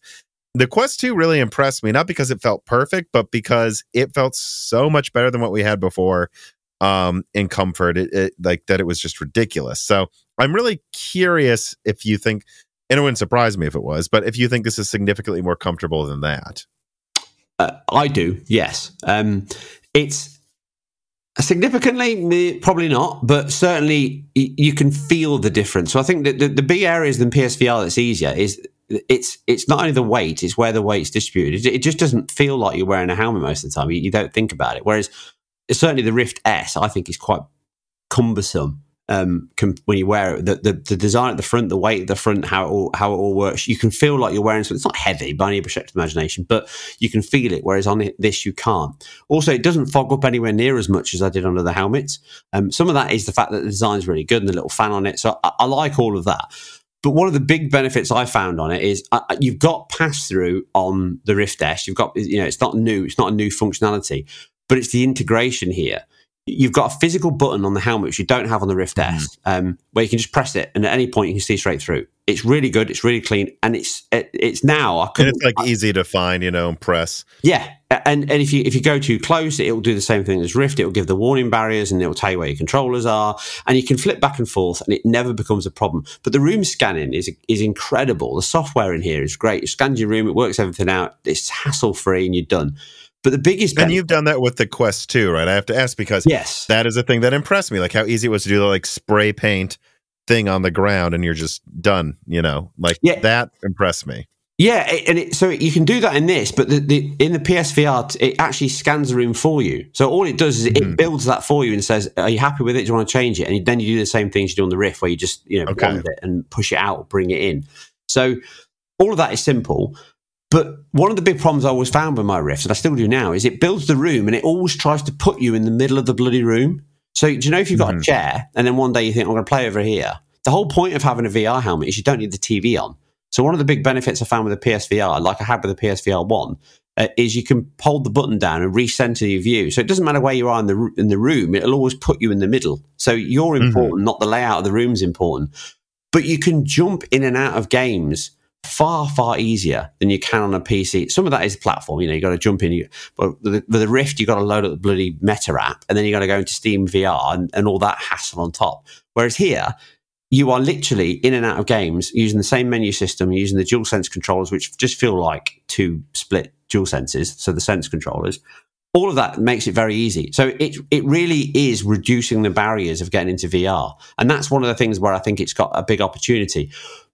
The other part is the fact that you can now play full-on games in VR. So, Resident Evil 7, GT 7, many other titles that are coming that have got full VR modes. So you just put it on and play that instead of playing the 2D version. And that makes a huge difference in a lot of titles. I mean, if Resident Evil 4 is going to have it, that is going to be huge. So that's where I think Sony need to work on pushing. That's where I think VR is going to go. And I said this before, it's nothing new. I think that PSVR2 is going to be subsidized by Sony on a lot of developers at this point, because everyone knows that there's no huge market in or margins in VR, because it's a niche of a niche.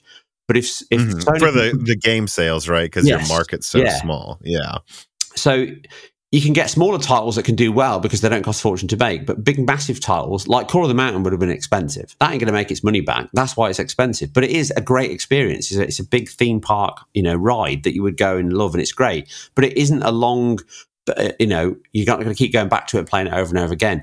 GT7 is that title. People will live in GT7 because of how good it is and how transformative it is when you can do all this, have all this visual quality in a VR helmet. And racing's kind of made for VR. It's perfect for it.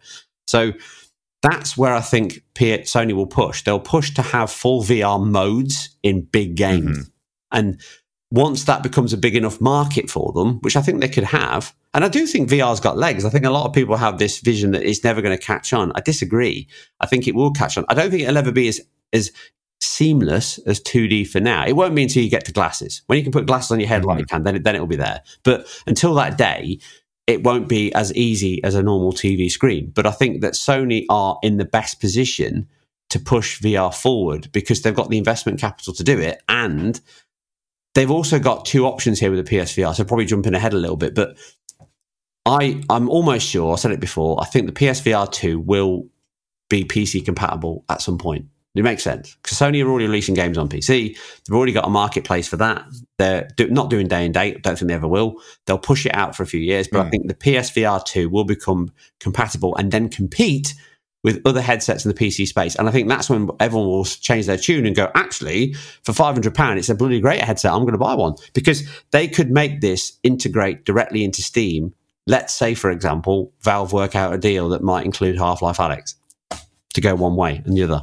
Mm-hmm. So I'm glad you brought that up, because we had a couple reader mails, like from Reginald Irie and a few others, about like, is PSVR2 likely to come to PC? Because PSVR1 never did. I guess before I get, why do you think PSVR1 never did? Do you think it was just too clunky to like support a standard, and they knew something else was coming anyways, and that's when you push it? Because I think that's why people would be skeptical, because they never did make PSVR1 compatible with PC. It would have been too much work. It was never part of the design. I mean, it was never designed specifically for the PS4. And you, like you say, you needed so much stuff. It would never have caught on. It would have been a wasted time for them. They would never have competed against what was out at the time, let alone what was out a year later. So that was never an option for them. Whereas here, everything's done. They just need to hook in to Steam VR. Rather than create their own platform. Not saying they won't, and there's already, you know, there's PlayStation stuff on the PC market. So I think PSVR was never going to be an option. They would wanted to see how it did, and we can be sure that it did all right, because here they are again doing another one. So it can't have done that bad. It definitely died off a little bit, but actually there's always been a very consistent, I'm one of them. I've always had a PSVR. I've still got mine. I've played a lot of games all the way through. I mean, I was recently playing Sniper Elite in it, which is a great title in VR. No one talks about it, but there's so many great titles in VR. And I think that's what Sony have done. They've, like I said earlier, actually, they stick to their guns. They don't go, well, I only made 10%, what's the point? They've gone, well, 10%, we can make out 20%, 30% next year. And I think that's what they'll do. So I think PSVR 2 will be big for the next year, maybe 18 months in PS5, and then they'll look at pushing that headset out and recouping some cost onto the PC market. And maybe when they do a slightly updated iteration, Gen 2, like they did with PSVR 1, that's when it will hit the market space. But it's certainly easy. I mean, you can plug it into a PC now and it'll pick it up. You can't use it as a VR headset, but it does pick it up as a screen, because I've done it. What do you mean pick it up as a screen? You can lose it as a monitor? Yeah, you can literally put it in and use it as a dual screen on your PC using the USB-C port, yeah. Oh, I didn't know that. That's funny. Yeah. That just shows you how much easy this will be to program for. Like, why bother putting millions of software supported to the first one when they know this thing's just going to plug in and work, you know? Well, they haven't encrypted they haven't encrypted video on it, or at least what they need, but I think it's 1080p. I'll have to check, but I think it comes up as a 1080p screen. It's obviously not. It's a 4K screen, but... or it's two dual screens, but it works fine. So you can't use it as a VR headset and all that, but it's not plugged in and not recognized. It just brings it up as a screen. Jessie here loves bones, but it wouldn't be healthy for her to constantly eat them as much as she would love that.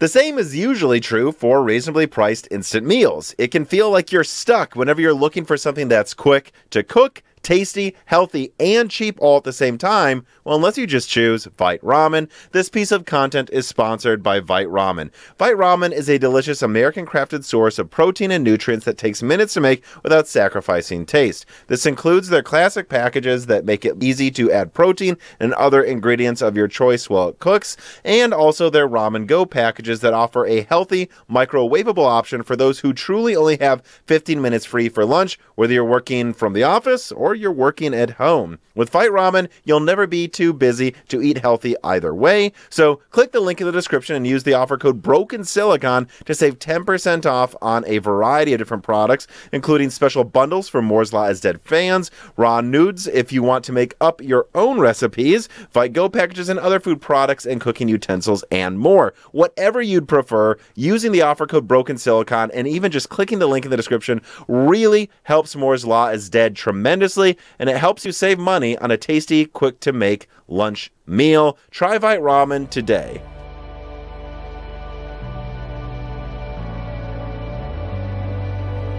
Well, then I want to talk about the cost then, because this is something that I leaked late last year. I had some pretty deep sources at Meta, and this was like right after they had actually raised the cost on the Quest 2.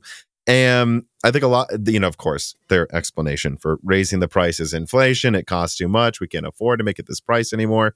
And there's definitely some truth to that. Like, they were selling the thing basically at cost. But the thing is, I had a BOM sheet, which is build materials, you know, the cost to build it. And this is when a lot of people in the comments will go, but what about R&D? And this, guys, they take all of that into account when they price out stuff for profit. They take into account the development costs and shipping and all of that. And I found that even when they were raising the price, it cost around $290. I believe the exact estimate they had was $286 to make a Quest 2, and they were raising the price to $300. And I talked to him, like, why do you think this is? A big thing was they had taken market share.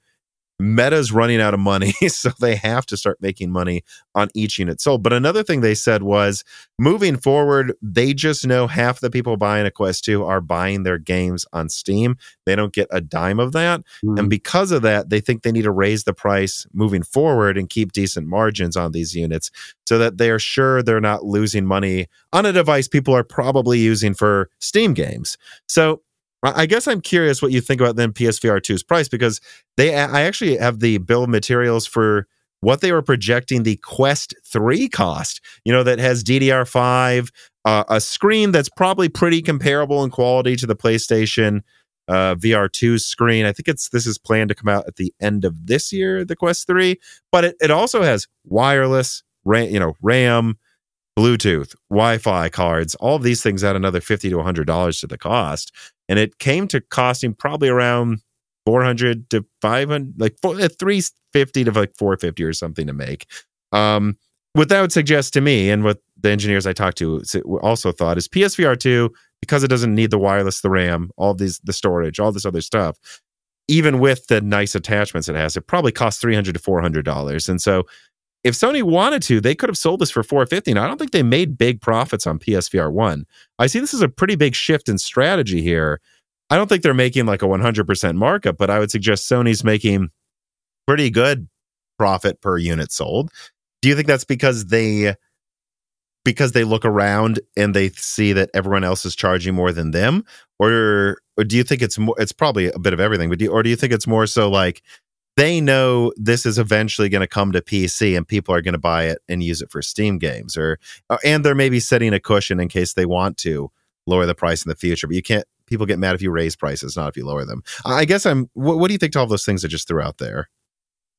Well, I mean, again, I don't know, and I can't know what their BOM costs are, and fundamentally no one else does. They're hypothesizing what the costs are. They definitely have a very good build model in Sony that keeps cost where it needs to be. That said, the headset would not have been cheap to make. Certainly the Sense controllers do a very good job. They're bigger than the Vive, the Rift touch controllers, and it has a lot of functionality in there. The headset's got vibration motors in it. It's got multiple cameras. Yeah, not as many as other helmets, but certainly enough to do the job. So all of that said, I don't think they're losing money on it. No, I don't think they're making a fortune, but it's not a lost leader. The VR market doesn't really support lost leaders. And that was Meta's fault, because they assumed that everyone would jump on Facebook and just live in the metaverse, in their head. And that hasn't transpired, as we know. And that was pretty obvious. That was never going to happen in the PC market, because people who play VR are probably not just your average consumer. So they're going to be savvy enough to go, do you know what? I'll use Steam because that's where everything is. So they've put their price up to reflect the fact they need some revenue back, probably a little bit too late. That said, 120 hertz is not standard by any way, shape, or form in the PC VR space. And I don't even think those Quest 3 is 120 hertz, or at least it's not confirmed. It is. Yeah, 2 and 3 is. It wasn't at launch, though, but they updated it to support it later. So it's 120 hertz now? Mm-hmm. Yeah, okay. So, but again, every game, does that support that? And probably not. By now, I would say it does. Yeah. Again, it was an experimental feature, but by now it does. Yeah. So the point of this is Sony are shipping a product that they can make a profit on. I'm pretty sure that's the case. What that profit is, don't know, but they're not losing money, in my opinion, on the PSVR 2. And that's perfectly fine. But I think they've priced it based on the quality of the headset, the quality of the experience, certainly the software level they're delivering, and also the the push they're going to put into the market to make this competitive. Meta know that, because Meta are not naive enough to know that this is a competitor in their market space. Not now, but slightly to left of field, people will go, do you know what? I'm not going to buy a PC at all now, because, or I'm not going to buy a Meta Quest 2. I'll just buy a PS5 and a PSVR2 and use that instead, and I get better quality, higher visual quality at least. I don't get the wireless and all that functionality that comes with the Meta Quest, absolutely. And if you're only in it for that light level, then you're never going to beat that, because wireless is the holy grail for VR. Everyone knows that, because it just gets rid of the tethering. But you're not going to get the same experience you've got in PSVR. And I think Sony have just literally priced it at that market to inevitably drop it when a refurb comes along with it slightly cheaper in terms of a new generation, and or reduce it once the Quest 3 comes out and they drop theirs onto the PC market at that time. Mm. I think that's the target. Yeah, like maybe playing it a little safe now in an uncertain market, and you think, well, but when Quest 3 comes out, if we need to, we can drop the price and launch it on PC right next to their launch, and we're set up to do that. That's what you think they're planning, then, basically. I do. I think they're hedging their bets on the market. If you look at it, that in the UK, they're £530. Well, it's the same £30 that went up on the PS5. So realistically, their target was £499, in my opinion. That was always their target for the PSVR2. And that was still actually, reality cheaper than a PSVR1, because with that, you didn't even get the Move controllers, you didn't get a camera. Mm-hmm. So they are shipping more in the box, which does the job better than anything else they've shipped, and certainly up with the very best helmets on the market in the PC space for less money, realistically. So they're in a good position, because they're saying, try and find a helmet that does what ours does for £500. We'll wait. Mm-hmm. And they're not wrong to say that. And I think that's where they are. The problem is they're not in the PC space at the moment, so they have got a captive audience, as I always say. If you want it, you've got to buy a PS5. Yeah, I mean, I guess, though, I can't help but feel that this tells me, though, they're not sure the market is ready to go out and buy 20 million devices, because what I was hoping, and a lot of people I've talked to as well were kind of hoping here, is that they would aim for like 300 to 400. And then they do that because they think, like the previous one, they had the biggest VR market share for a little bit there, PSVR1, for Meta launch their, loss leader device itself. Like, I guess I was kind of hoping Sony would think the market's ready to just go for it. Here's a $400 console. Here's a $350 VR device. Get into this, and you know what? No one can compete with us. We're ready to take the whole market. To me, this tells me they're still not sure if the market's going to have support like 20 million people or not, because it's a risk. Like, when you price something a little above cost, you're calculating that it's cheap enough, if you do that, to take the whole market, captive them, and sell them stuff. To me, this tells me Sony thinks it still needs to be a little conservative, because maybe the market isn't ready to go mainstream. Absolutely. But I think you've answered your own question, which I was going to say, which is literally Facebook have proven why Sony haven't done that. Meta took the market by putting out a loss leader. Look at their financial position now. They overreacted to the market to stop PSVR1 running away with it. And it wasn't the best technology on the market. So they literally did what Nintendo do. Well, actually, the best technology doesn't win. Hey ho, MetaQuest. So that's the first reason. Sony are hedging their bets. But also, that you've got to remember that the shipping of PSVR2 isn't just the hardware they're shipping now. It's the software subsidy they're going to put into the business for the next 2 years. They're in this for the long haul. So their marketing and targets, their sales targets won't be, I've said this before, what they said, 2 million or 3 or whatever, and then somebody said, I think so, yeah, somewhere around there. So that's realistic, and I think that's a good expectation, because that's also playing the market by saying, you don't want to put out silly quotes and then get your stocks to drop because shareholders then go, hang on, you didn't hit your 2 million. You want to put out 2 million. It's the old adage, isn't it? Under promise, over deliver. I think they're going for potentially 2.5, maybe 3 million at the end of the year. I think that's what they're targeting, and they're going to ship on that level. And they've got games lined up to do it, but they're going to have to pay for those games. Resident Evil 7 hasn't come for free; they've paid for that. Capcom haven't done it. There's nothing in it for Capcom to do it. They've paid for it.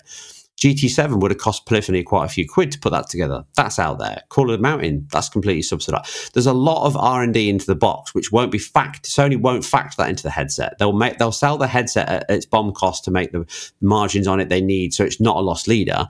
But they've also got to put some revenue in there on the games and everything else, so that when they go to all these teams and say, we're going to pay for this port, we're going to pay for you to update this version on our title, and there's a lot of titles that are coming out with upgrades over the current PC versions in VR that are going to hit PSVR, all of that costs. So they're factoring all that in. So they're in it for the long game. And that long game, in my opinion, is 3 years. They've got a 3-year game. And that's how long this is going to run for. And I think if things turn out well, they'll probably delay the PC release if they don't need it. And if it doesn't go as well, or ironically, if it goes even better, or MetaQuest starts grabbing a hold, maybe they release it earlier. So I think Sony are in a good position, because I think they're in a position of power at this point. They've literally said, here's our hand. It's really good, and it's actually a very good price in the PC space, but we can make money on it now and grow the market in the PS5 space. And then when we start shipping games over, we can port all these games over to PC and potentially earn a revenue stream off Steam and or get people to buy a helmet. So this is less risky, in my opinion, for Sony than PSVR one was, because of the situation they're in. They didn't have a PC market at that place. They do now. And yeah, admittedly, their games don't always sell really well, but it's still an extra revenue stream, and they're competing against people like, Meta and Valve. So I think it'd be interesting for them and seeing what they do. They've thought about this long and hard, and they've certainly, to bring it back to the point, they are not guaranteeing that VR will win, in my opinion, but they're certainly not losing money on trying. That's what I think they're doing. Well, yeah, I guess it just depends who you ask to at Meta that I talk to. Like, there is a large faction within Meta that's fed up with lost leaders and feels, honestly, from what I've heard from some of the engineers, like, feels compelled to maybe overcorrect and, we'll see what happens. If the Quest 3 comes out, and I've told it could, and costs $600, then you'll go, well, maybe if they would have charged $400 the whole time, they wouldn't have had to overcharge for their follow-up device. Although I will say the wireless thing does make me hesitant, because I have the Quest 2 like desktop app that everyone ends up buying when they get a Quest 2.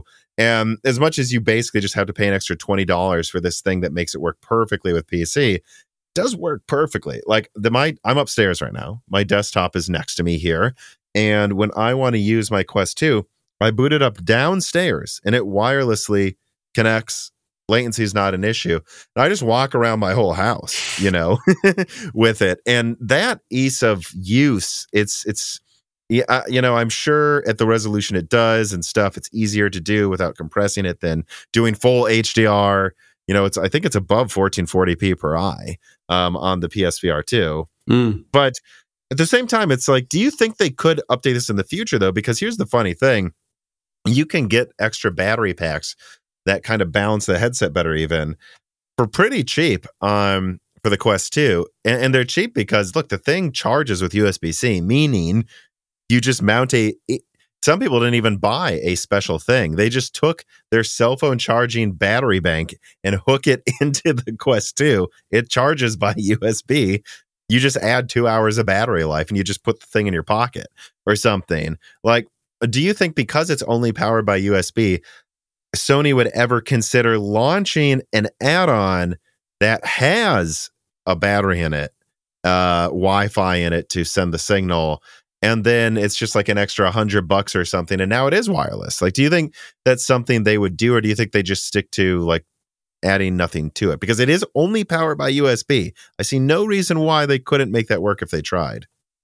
Well, the problem they've got is the receivers in the PS5, the Wi-Fi 6 receivers, wouldn't be able to push the video feeds they need. They haven't got enough dual nodes on there. I think it's 4x4 or...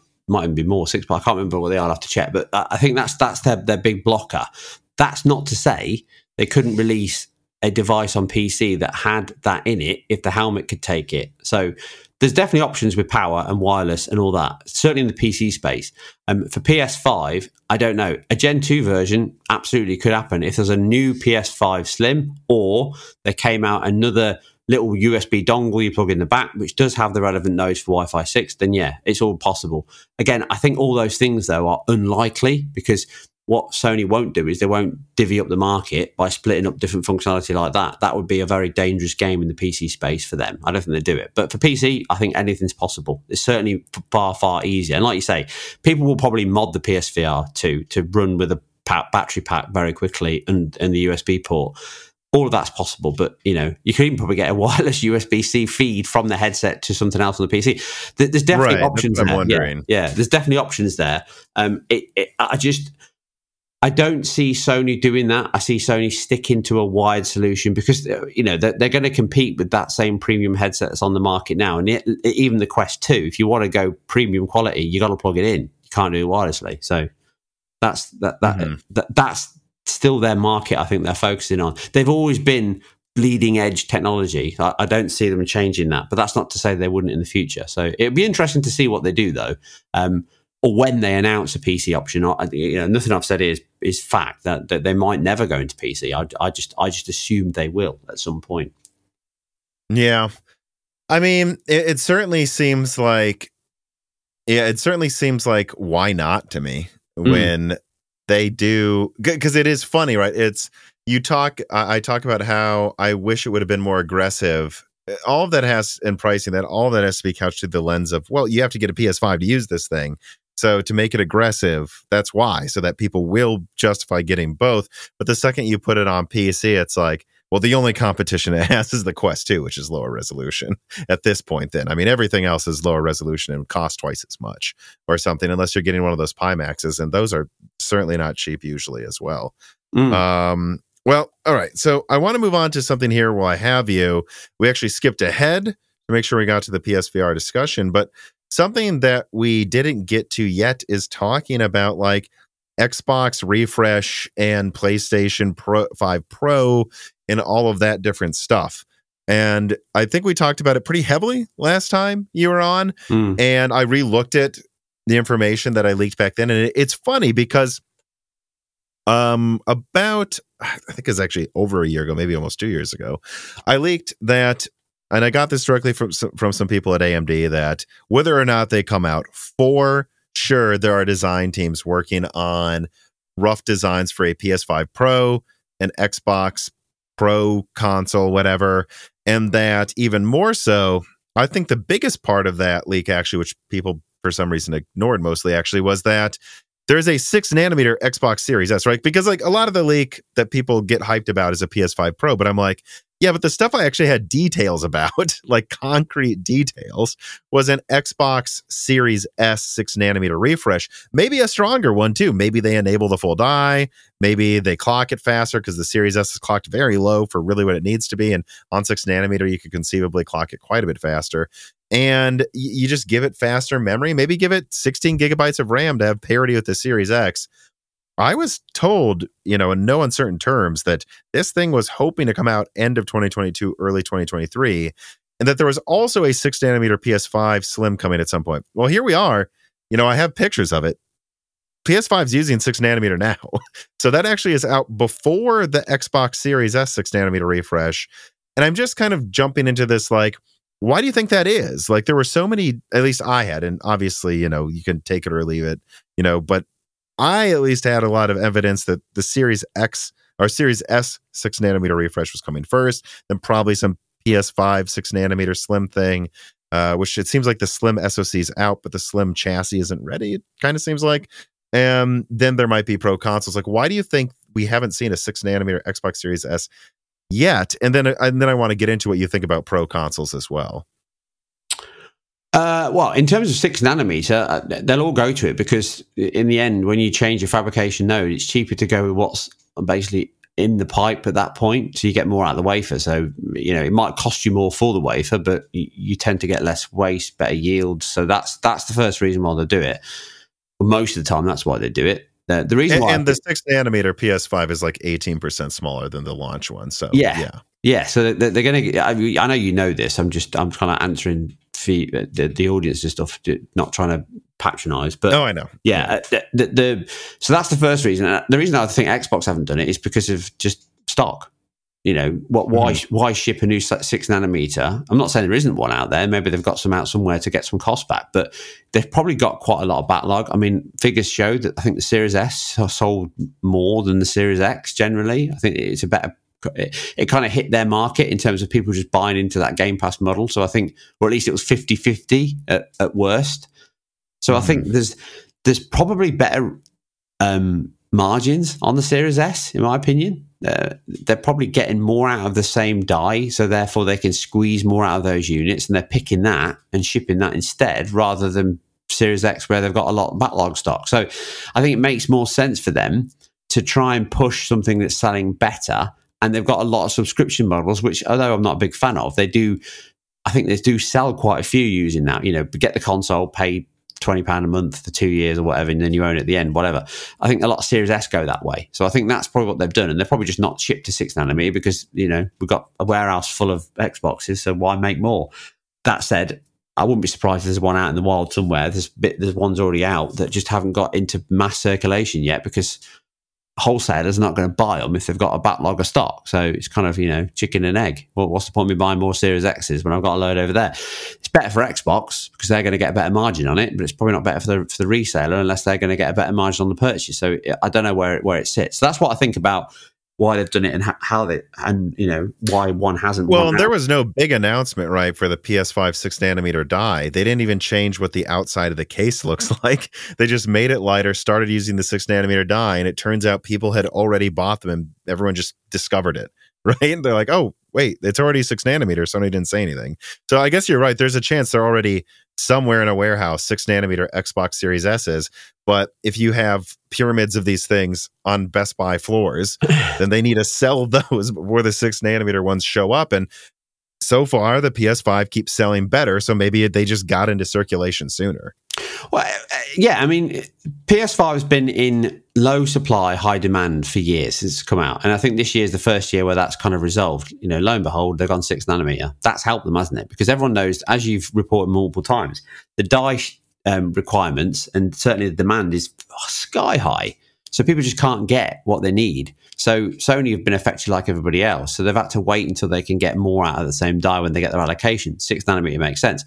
That said, though, what you said before, this is not new. I mean, every console I've ever known, every piece of hardware will get reductions. Yeah. It will get, and no one ever mentions it. PS3 had multiple die shrinks. In fact, I think it was the most die shrunk console they made, and no one mentioned it. Just they'll never change the box. I mean, Jesus, the PS3 launched and had different versions in 3 months across different countries. They got rid of the emotion engine hardware in it, the sock that was on the chip to try and emulate the PS2.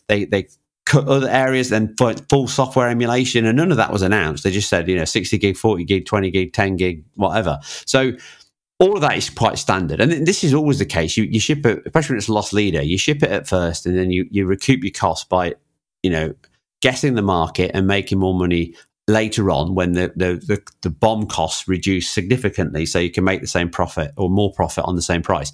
So that's what they're doing with the PS5, and they've just been cleverer in reducing that down. So a lot of it is they can reduce the chip size, therefore they get more out of it. They can therefore cut the cooling costs, that gets lowered, and copper's expensive. I mean, metal's expensive generally at the moment. It's mad. So a lot of these things are just general standard business practices to keep you in the black and keep things down. That said, yeah, I mean, everyone's heard about the discless PS5. That makes sense. I think that's the next thing. I don't think there's going to be a PS5 Pro. I've always said this, and I've never thought there will be. There will be a Slim, so to speak, and I think that will be what everyone thinks is the PS5 Pro, and that'll probably come with a newer, or at least some point get an even smaller node shrink. But I think that Sony are just going to stick with PS5. There's going to be no cross-generation stuff, and I think that's what they'll do going forward. I think Xbox could do anything. That said, launching a new SKU onto market, marketing, naming, branding, everything, it costs a huge amount of money. I don't think Xbox would get the budget to launch a new piece of hardware now, so I don't think they would. I think they'll do the same thing, which is whatever we get, we'll cut the cost, we'll ship as many as we can, and I think they're doing it now. If they're not on 6 nanometer now, I'll be amazed. But they're probably not selling that many through to retail, and that's the point. That's interesting. Yeah, and it's interesting to think about because, like, I think what was going on a couple years ago, basically, with both of these companies is it was a booming market. They couldn't keep the consoles in stock. There was some inflation already starting. And then so they're like, well, maybe we find a way to sell this for more. That's why you do a pro console. And honestly, guys, a lot of it is it costs them 20% more to make the thing twice as the performance. So they can justify selling it for 600 or 700 or something. Mm-hmm. And I think they might both have different reasons for looking around now and going, this market doesn't want an expensive console, right? Because Microsoft's financials might dictate that launching some new SKU with new marketing that further, you know, splits apart development into different verticals of performance is not something they can justify financially a lot right now. Sony can justify anything if they'll make money off of it, but they might be deciding, yeah, maybe a PS5 Slim is cool, or PS5 Pro would be cool, but I think this market wants cheaper products this year, not more expensive, right? Yeah. Launching a premium product in a recession is not good business sense. Mm-hmm. Just isn't. So, yeah. Stating the obvious, but stating it nonetheless. Yeah. Exactly, yeah. So you've hit the nail on the head. I just can't see either of them from a commercial perspective doing that. It doesn't make sense. But absolutely, they will cut costs as much as they can. In fact, no time now more than ever will they cut costs, because that is the whole point. Cut the supply chain, cut the manufacturing costs, cut the BOM costs wherever you can. And as you said quite rightly earlier on in the podcast, marketing is always... well, not always, but most of the time can be far more expensive than its return, especially when you go mad. And I think Xbox have done that far too often. And I think Sony learned themselves when they've gone a bit mad, and they've called all that in. And it doesn't seem to have affected their sales in any way. So they're kind of proving themselves right at this point. Well, so Kenahoon25 writes and it says, "Hey, Tom and NX Gamer, am I the only one that thinks making a pro console this gen makes too much sense to not do it?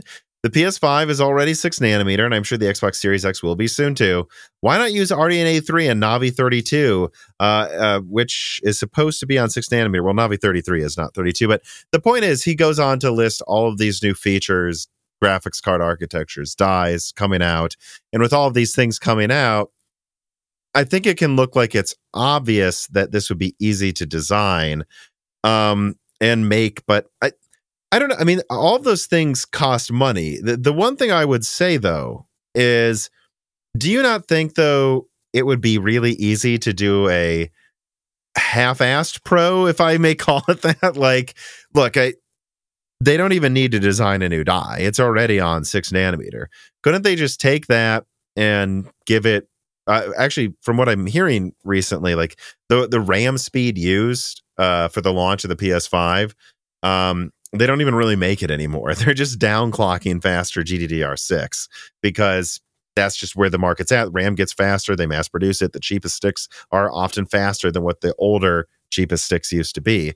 And so, like, doesn't it just make sense to maybe use GDDR6 chips that are 50% faster and just clock it a little faster? And all games come with variable frame rate modes now. If it boosted performance, like a flat 20% in all of those modes, might it not make sense to do some kind of PS5 Pro? Not something like last gen where it was like twice the performance, or with the Xbox One X, it was like, I don't even know, like 4 times the performance of the Xbox One. Doesn't it seem silly, though, to not do something like that? Maybe like some basic bare minimum.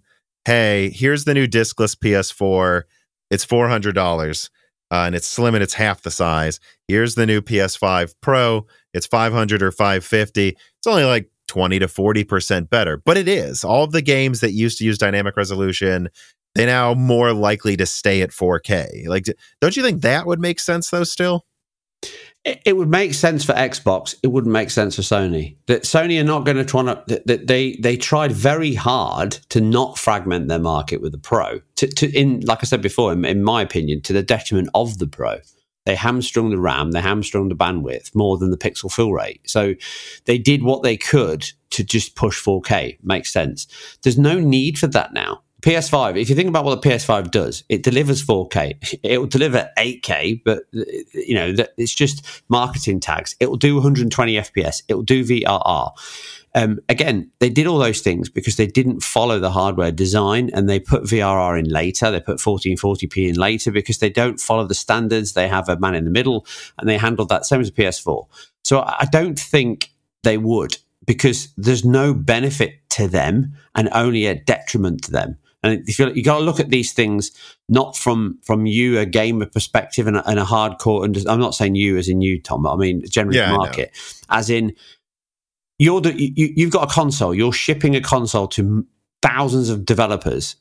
If you create more variability for them, they've then got more potential work to test. So if you've got a pro and a standard, irrespective of how you deem it, if you tell the audience you've got a pro and a standard, you've then got some additional Q&A and management to do with that piece of hardware, however small it may be. But you think about the boost mode. Sony went over and above to be very careful with the boost mode on the pro, because what they don't want is to disdain the audience. One of the things that everyone's used to is good quality, fast response, and performance out of their consoles. Not always. The PS3 was terrible, as we know, and they learned from that. It's that whole adage, you can always take away, you can never give back. So you can't, sorry, the way around, you can always take away from a piece of hardware, but you can't give it back to the developer. So if you say, I'm going to take 250 meg away from you, that's it, it's gone forever. You can never give it back. So it's far easier for Sony to say, do you know what? We've got all this additional margin. As you said, GDDR6, we'll use that, we'll downclock it. We've got a faster chip. We can now run the 6 nanometer with all our cores enabled and at twice. Let's say it can run at 3 gigahertz. What's the point?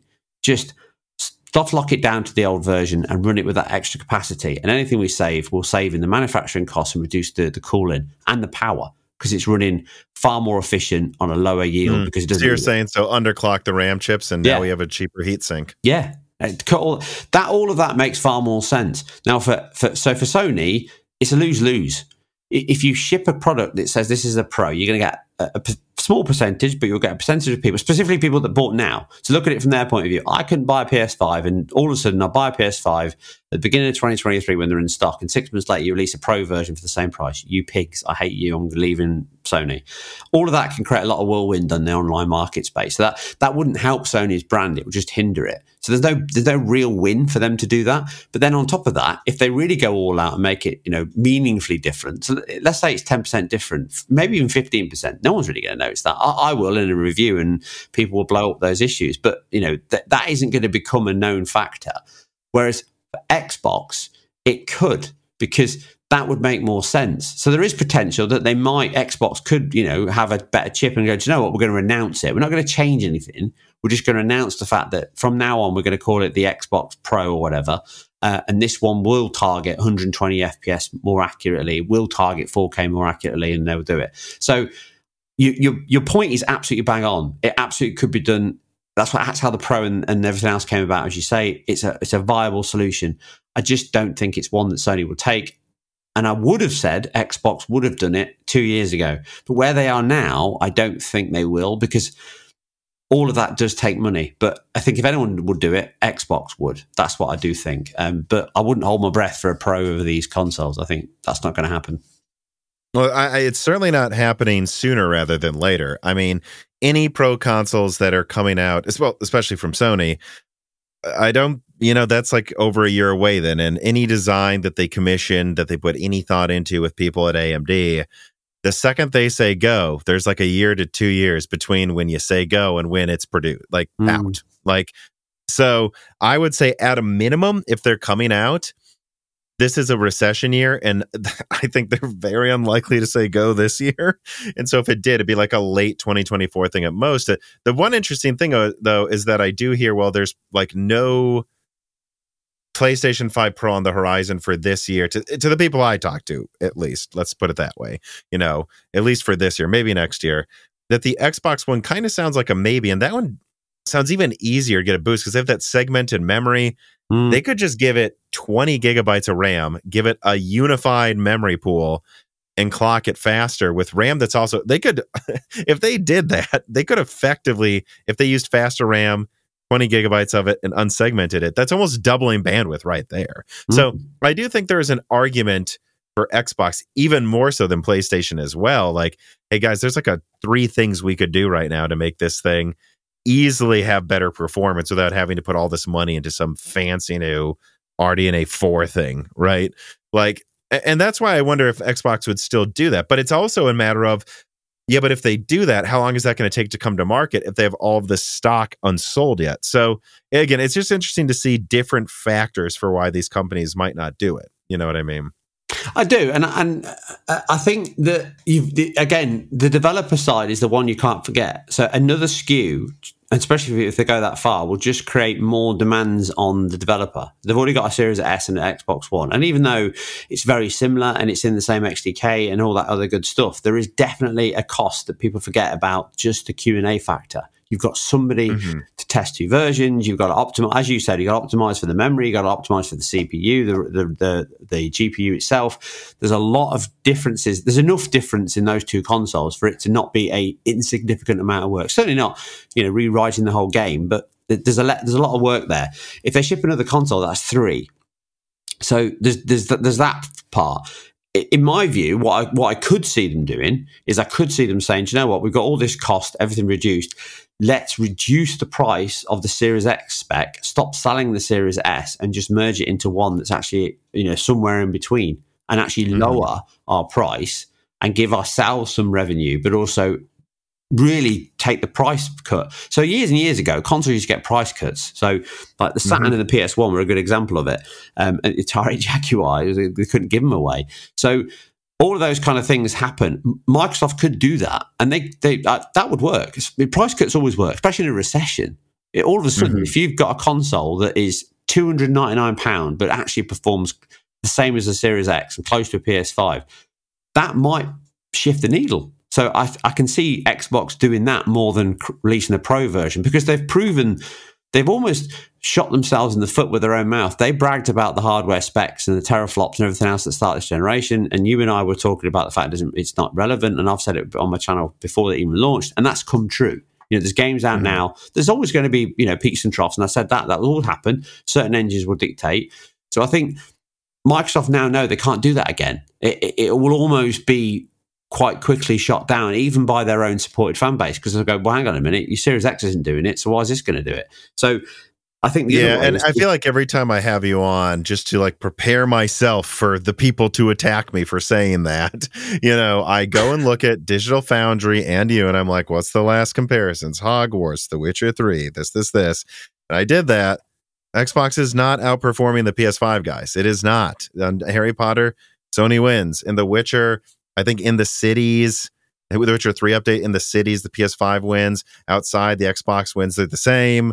Like, you know, every game I've recently checked, besides maybe a Plague Tale Requiem, it's, you know, it's like basically if I were to break it down, I went over like 10 games and like, I don't know, I'd say like 5 of them PlayStation wins, or 4 of them PlayStation wins. 3 of them Xbox wins, the rest are ties. Yeah. At best, you would say they perform the same. So this argument that the Series X is stronger, it isn't. It keeps coming out in comparisons that it's not. Exactly. But sorry, go on. I just had to say that, though. There will be links in the description if you want to argue with me, guys. No. I have to do this every time because the fanboys are insane.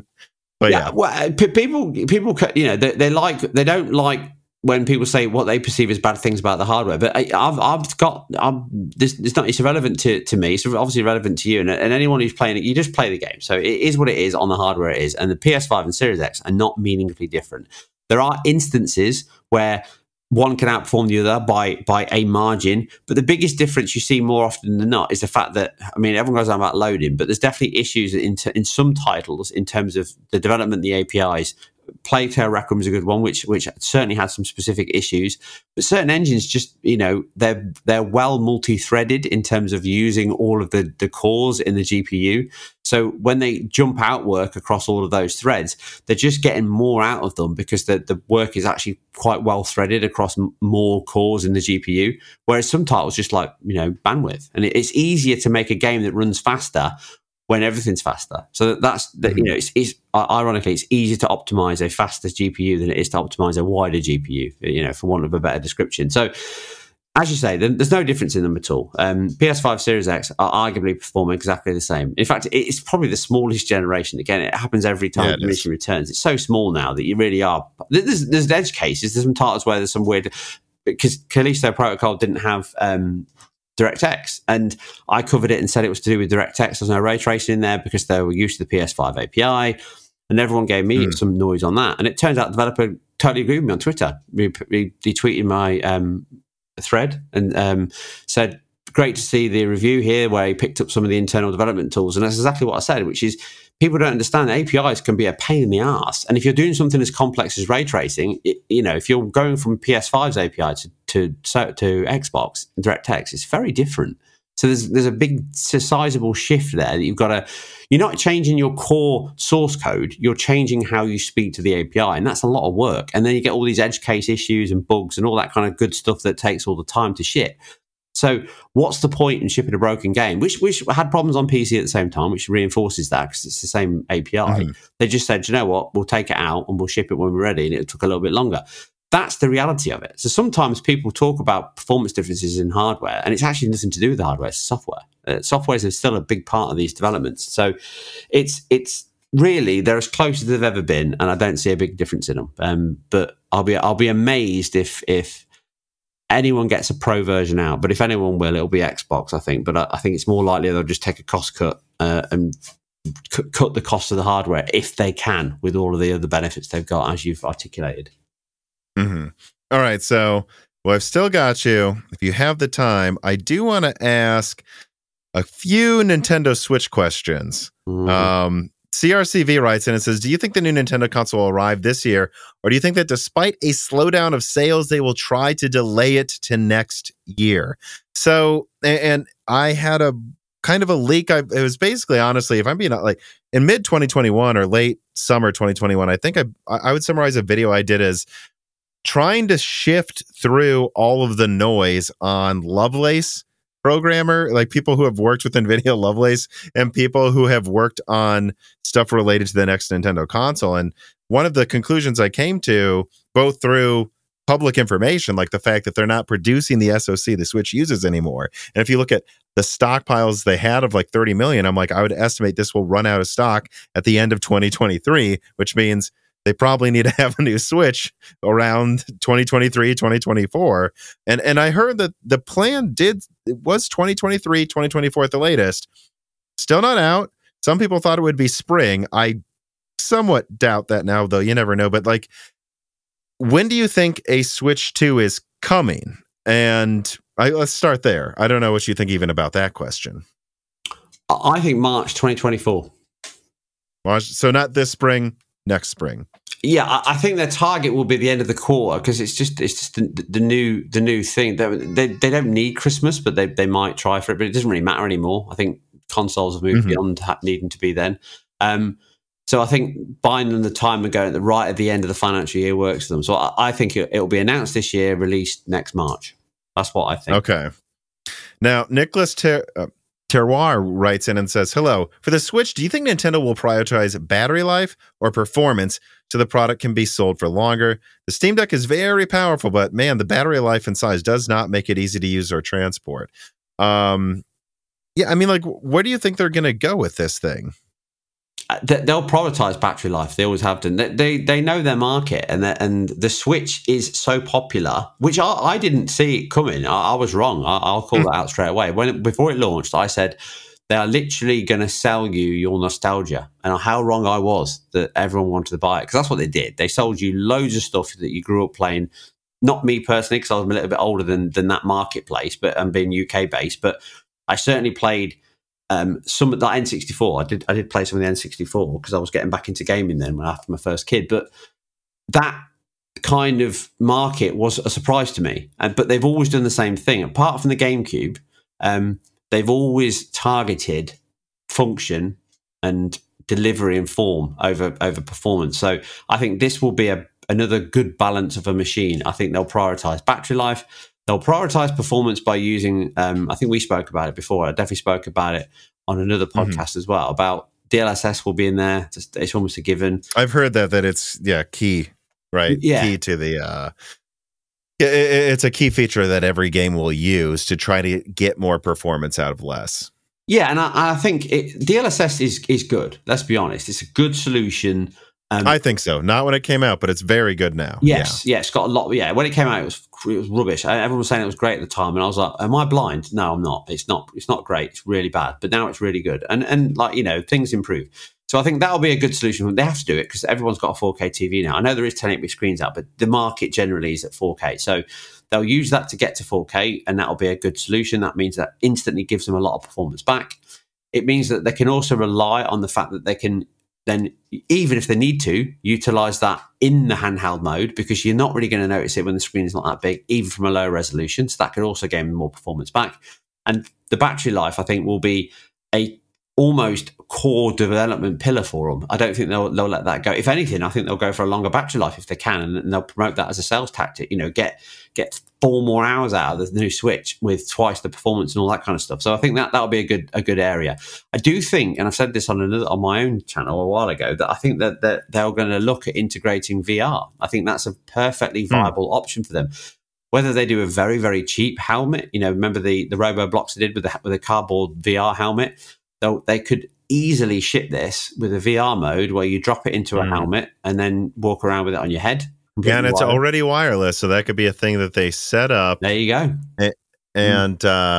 You know, it doesn't need to be the highest quality, but when has it ever been with Nintendo? No. And they could at least, though, get to a point where they don't aim to beat the Quest 2's performance, but they maybe aim to get close to how it looks at like 60 or 90 hertz for a half the price. Yeah, exactly. Like that would be an interesting move there. Yeah. Yeah, and let's be honest, they have such a good opportunity here to penetrate VR into a market that probably would be unheard of at this point. Because, I mean, the Switch has done unbelievably well. But if you've got the opportunity to just buy a cheap, let's say it's a £50 plastic headset with a pair of cheap earphones, it's not going to be the best. That's not what they're going for. They never will. But if you can do that and then jump into VR titles, you've got all of these Quest 2 games that will be, one, easily portable because it'll be ARM. So it's the same core architecture for delivery. It'll very easy to port them from Quest 2. Yeah. Exactly, yeah. And it'll be very easy to get them running on DLSS Tegra hardware in terms of performance and power. That the API from Nvidia, it isn't going to be in question. The SDK from Nintendo will be top of the tree. So they've got a very big market. So I think what they'll do in terms of hardware is they'll go with whatever Nintendo give them. They won't really optimize it or at least tweak it too much because that's not what they do. Whatever Nvidia gives them. Yeah, exactly. They'll get a good deal on it, and they'll get a great deal on it because of what the Nvidia have got out of the Switch deal at the moment.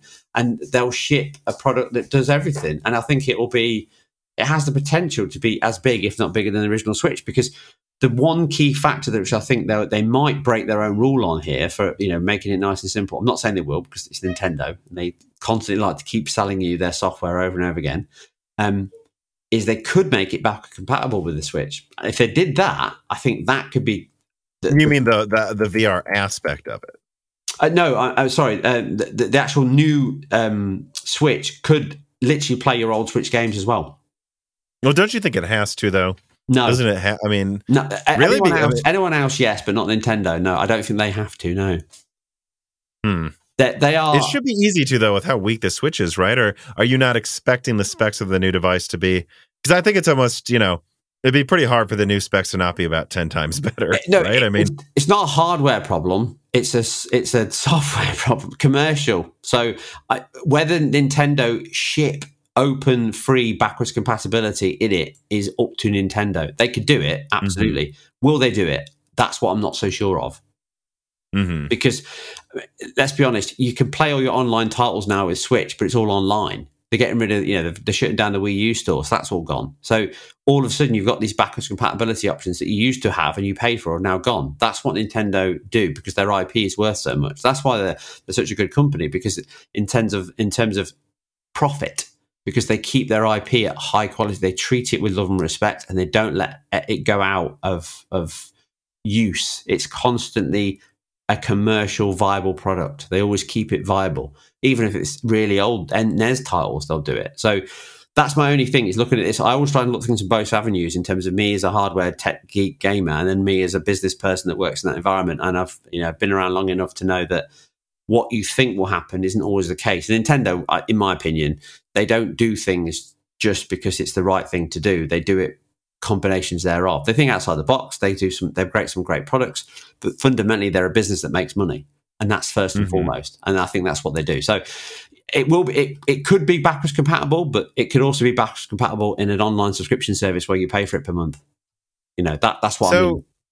I'd be remiss if I didn't ask, so what specs do you think we're looking at here? Because I think I look at what's out and I think it's going to be obvious Nintendo's going to use probably some tweaked version of like the Nvidia Orin chip. Probably. I mean, maybe the one that comes after that, because there always were some people saying it might use a Lovelace-ish integrated GPU. But like what level of performance do you think they're going to target? Because what they did last gen, man, it really is having trouble running even basic games now, I have to say. Well, I mean, let's be honest, it's over-delivered in terms of what the teams have delivered and how well they've got it running in certain titles. Yeah, it's some titles should never have been on it. No Man's Sky was a standout for me. I couldn't believe that they got that on there, man. No Man's Sky's on there now? Yeah. I didn't know that. I'm surprised. Absolutely mad. Yeah, and it's the whole thing. It's all that they cut back some of the cities and stuff, but generally it's all there. But in terms of hardware, yeah, I don't know. There's the new Tegra chip, the 299, 239, something it is, whatever. I think that's a real option as the hardware they'll go with, because you could reuse a lot of the boards you've got before. The size is not a huge difference. The design and architecture is not a huge difference. You've got all of that functionality in terms of a core APU with a CPU in it, and it's even got more cores in it. I think it's 12 core. They could split that up with the operating system, therefore making it more powerful.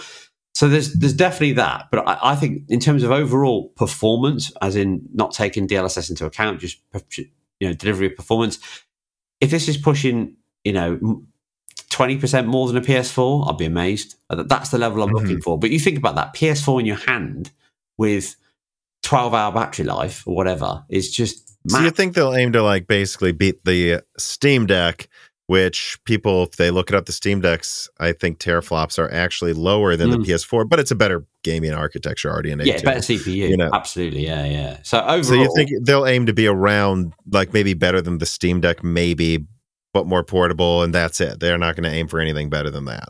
I don't think they will. I think because they're with NVIDIA, they will instantly get the keys to the chest of DLSS and ray tracing. So there's definitely, but I just can't see Nintendo making a big deal about ray tracing. But what it will do, and this is where the Switch has really been their big ticket item. This is the first time they've secured, other than when they secured it by force in Mafia style in the SNES, is when they literally got every single third-party manufacturer making games for the Switch. So the fact that they'd have all that in their closet would make a huge difference to a lot of developers. So they could port a lot of titles that couldn't run currently on the Steam Deck, because you can't run ray tracing without any updates to it unless you run Windows on the box itself to get DX, or you do some of the function mess around, which is just out of the hands of most normal people.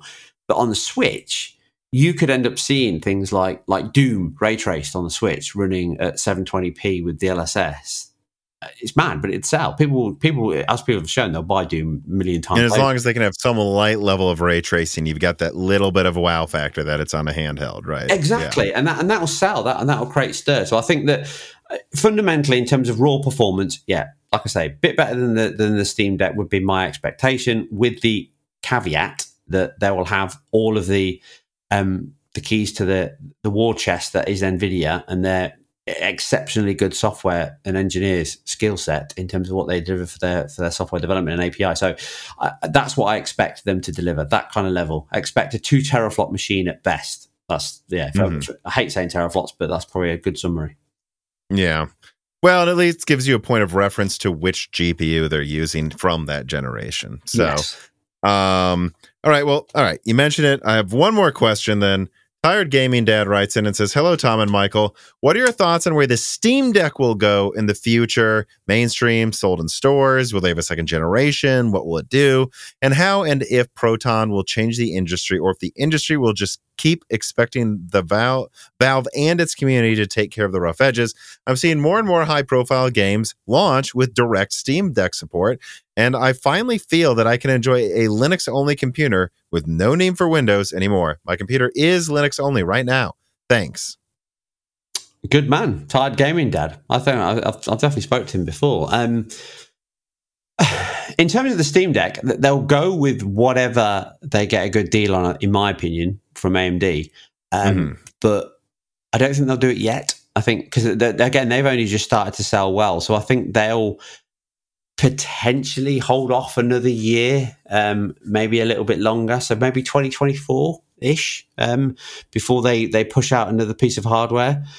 And I think they'll continue to work on improving their own development environment in terms of their SDK and certainly their Proton layer in Linux. Because I mean, I've used Linux for years. I've always used Linux wherever I can, but the reality is you can't really play games on Linux. But as you said, that the Steam Deck has changed all that. There's been so much movement in Wine, Proton, and everywhere else in terms of, you know, the Vulkan DK layer and everything else that makes the whole process much easier. You've got games that ship, the developer hasn't made a version for it, but it's running fine because of the work that Valve do internally to deliver it, or as he says, the community himself. So I'll be very interested to see how, I'm trying to phrase this properly. I'm not saying I know stuff, but I've definitely spoken to people about certain things. I'm very interested to see the strategic partners that Valve makes over the next 12 to 18 months and where that goes, because I see Valve as having one eye on the prize. And right now, Steam is gaming on PC. I know it's been for years, but it is gaming on PC. And even after multiple attempts from Microsoft to take that away from them, it's not worked. And I think this might be the first time that Valve see an opportunity to go the other way. That's all I'm trying to say. I think there was this unexpected shrewd thing about Steam Deck where you go, well, why would I get a game on Steam when I can get it for cheaper on sale right now from Ubisoft Store or from EA.com? Or, well, now it's called EA's launcher. It used to be called Origin. Thanks, EA, for making me switch launchers again. From what the series of Microsoft stores that have failed and been relaunched over and over on PC. And I think it's, you know, you've seen some of them melt away. You saw EA push all their Battlefields on their own launcher. Now you can buy Battlefield on Steam again. They've just given up. And so is Ubisoft to some extent. And I think then Valve added this thing where it's like, well, you know, if you buy something on Steam, it works on a Steam Deck, right? You know, and these other ones won't, you know, and that's that little, even if you don't own a Steam Deck, you'll go, well, in the future, if I do, though, I can play it on a Steam Deck. So why don't I spend the extra $5 and get it on Steam instead of some other online launcher, right? And so I do think this is an important thing for them to keep going. It's funny, too, because I leaked Little Phoenix. There's a smaller version of AMD's Phoenix APU that I thought might be perfect for the Steam Deck, but now it's emerging. And I've said this too, that it seems like the graphics portion of it is a lot weaker than I initially thought it was. So I don't think that's ready. So I don't think they really have anything from AMD that would be cost effective probably until next year. But you would agree they probably have, they're going to update it, but it's probably more like a 2025 thing, isn't it? The Steam Deck too. It potentially, yeah. I think 2024, 2025 is its target base. I don't think they'll go to stores, but I think they'll sell outside of their own. So what I mean by that, I think they'll potentially go Amazon, places like that, or maybe even elsewhere. I think that's definitely an option for them. They might even, go down the route of putting the Steam Deck as a partnered, manufactured, getting other people to make Steam Decks that aren't manufactured by them, and they just ship out the IP and let other people make it. I think that's also an option as a brand. I think that's somewhere they could go, and you end up getting different versions of a Steam Deck. So where they've got three versions, do you mean now, same APU, but you can design the chassis and sell it yourself? Or yeah, or they go for one that's actually got different specs of APUs. If people want to choose it, if there's that, because realistically, there's no limitation on this to make multiple versions if they wanted to, because it is a PC in your hand, so to speak. I'm not saying they will do it, but it's a more viable option because they currently sell three versions, which really only have a difference in SSD. They could expand on that by, like you say, having one APU and then having multiple specs of hardware that you pick and choose from, or having other manufacturers build ones that have a standard, a pro model and an extreme model or whatever, which has got slightly more in it with a better docking station and, you know, other functionality they might do. I think that's where they might go. But as you said, it all hangs on whether or not AMD have got the hardware for them. That's their biggest problem. Mm-hmm. Yeah, and I mean, they do have the hardware for it right now, but it's expensive. I don't think they're going to use full Phoenix, which would be like double the performance of the Steam Deck or something. I think they'd want a cheaper version of that, so it doesn't cost an arm and a leg. Yeah, it'll be interesting to see. But you, in other words, so what is your eye on the prize then? What for them do you think is their ultimate goal? I think it's to kill off any competition in that market. They really want it because PC gaming, as we know it, might end up going away, as we've seen over the years. So if you think about when PC gaming started, it went from the desktop era with IBM kicking it all off, and at that point you had, in the UK at least, you had your microcomputers. So PC wasn't big here. Microcomputers were, so like your Commodore 64, your Spectrums, then your Amigas, your STs, whatever, and then PC gaming took over, and then it went for a point into laptops, and then it went to tablets, and then kind of now it's all servers and cloud. So PC gaming and Windows and all that isn't as big as it used to be. It isn't there, but Steam is. Steam still is this huge behemoth of a beast that sells on PCs. But if PCs shrink, Steam shrinks because there's less people buying PCs. So Steam now has a vested interest to create its own platform. So I think that's what Steam Deck is. Make sure there's a low-cost option if Nvidia won't give us it, in other words, right? Yeah, exactly. Yeah. So if I can't sell on something that somebody else is making, I'll make my own. And they tried it already with the Steam, what were they called?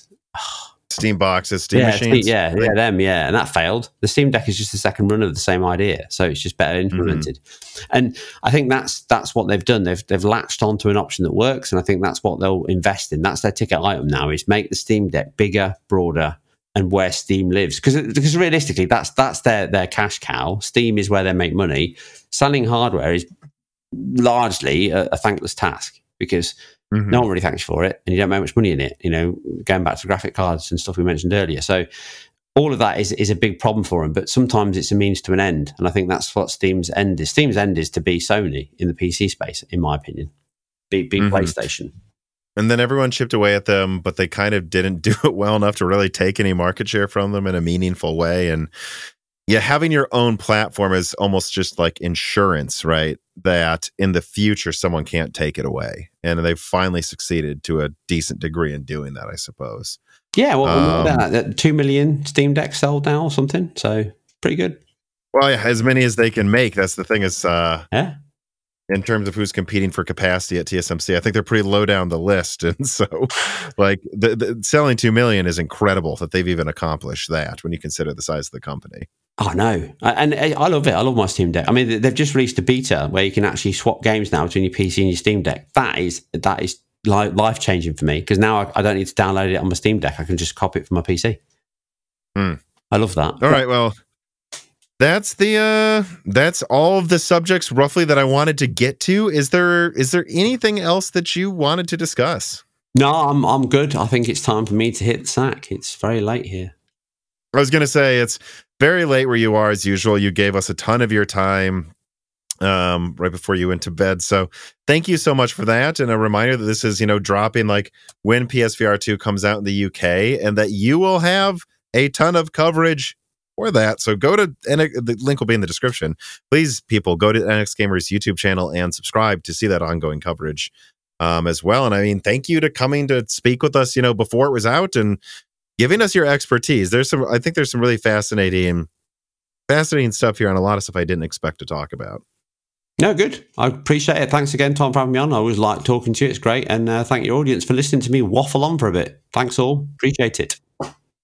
And I do always appreciate when you guys listen to me and anyone else waffle on this podcast. Remember to subscribe to Broken Silicon on a podcast app. Give us a review. Subscribe to Moore's Law is Dead on YouTube.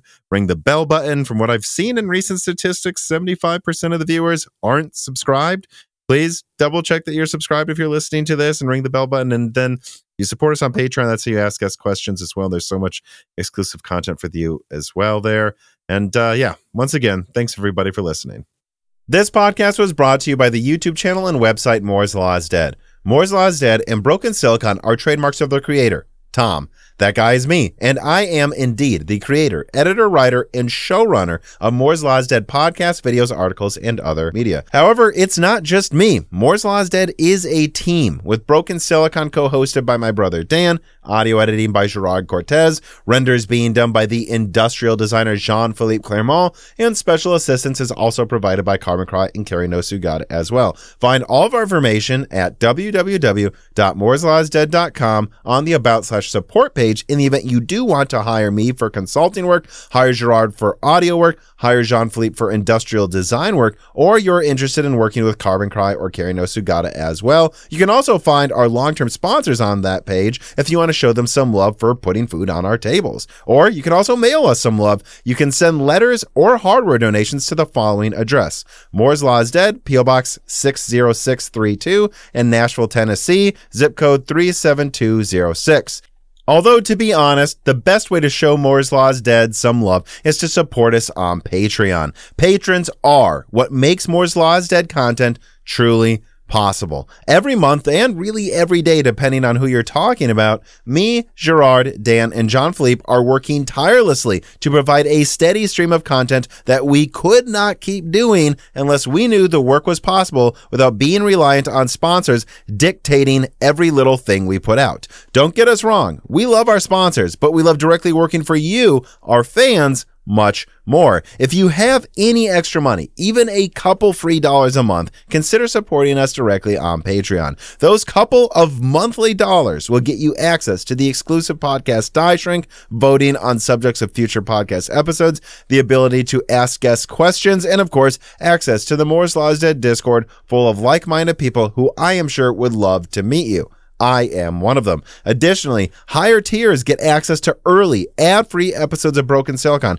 the ability to ask questions in all Broken Silicon episodes and Loose Ends live streams ahead of the recording, and the entire back catalog of Moore's Law is Dead podcasts, in addition to having thanks in the credits of videos and podcasts depending on the tier, with other perks available as well. And hey, if you cannot afford to support us directly every month, please do share Moore's Law is Dead videos and podcasts with friends and family, and on social media and websites like Reddit, and give Broken Silicon a 5-star review on Apple Podcasts or your preferred podcast app of choice. All of this does really help us so much. But like I said, this podcast would not be possible without it, the patrons directly providing predictable and reliable support every month. And so now it is time to give a personal thanks to the greatest of the fans. The following supporters are at the 10 gigahertz or higher supported levels: Brad Medlin, Drita Full, AV, Anthony Greffa, Greg Pataki, Mohan Wakwari, Brett Jones, Aaron Close, Little Jeremy, Jan Rano, Daniel Hyde, Shredbird, Brian Riggleman, Dr. Foreman, Sam Miller, Deke, Josh Law, The Mechanical Philosopher, Terrence Harrod, SNES Chalmers, Tom Bailey, Greg T. Wanchik, Andrew S., Frank Zielinski, Daniel D., MJB1, Eric Jackson, Justice Brennan, Joshua L. Herrera, Valco Malev, The Boss Haas, Nicholas Buckner, Spantham G. Spantham, Jonathan, Lord Starstream, General Chips, Blake, Franco Frederic, Matthew Lazier, Jensen Wang, Nathan Mose, Aziris, Gregory S. Hacker, Dominique Cock, Jake 223, Jake Martin, Cameron, Ben TCZ, HardForum.com, Original Ross, Slicky, Lance Basser, David Cowden, Ricky Tan, Christopher A. Butler, GZ Ziggy, Sarcastro, Stefan Hart, David Sebastian, Meat and Pork, Stu, Tim Robb, Luis Correa, Ian Clifford, Jesse Jaskaliak, Travis Gooding, Holden Mobley, Nanyan, Chris Rich, Deepest Learners, Mad, Zutsu Taylor, Stephen Coates, Michael McGee, Chuck Glidden, Sammy Malas, Greg, AWS Danny, Patrick Groh, Abel Chief, Brett Summers, Milton, Stephen Dick, Tommy, John, Bucha, Mark Mitchell, McDaffy, AC, James Anderson, Marshall Pierce, Mark Raidmaker, Dave Schultz, 3DS Boyo 8, Al Buma, Norithiel, Matthew Landavazo, Stefan, Cole Addict, Henry Zhang, Judson N, Keith Moore, The Grid, Michelle Pell, D31337 Antics, Joseph Kelly,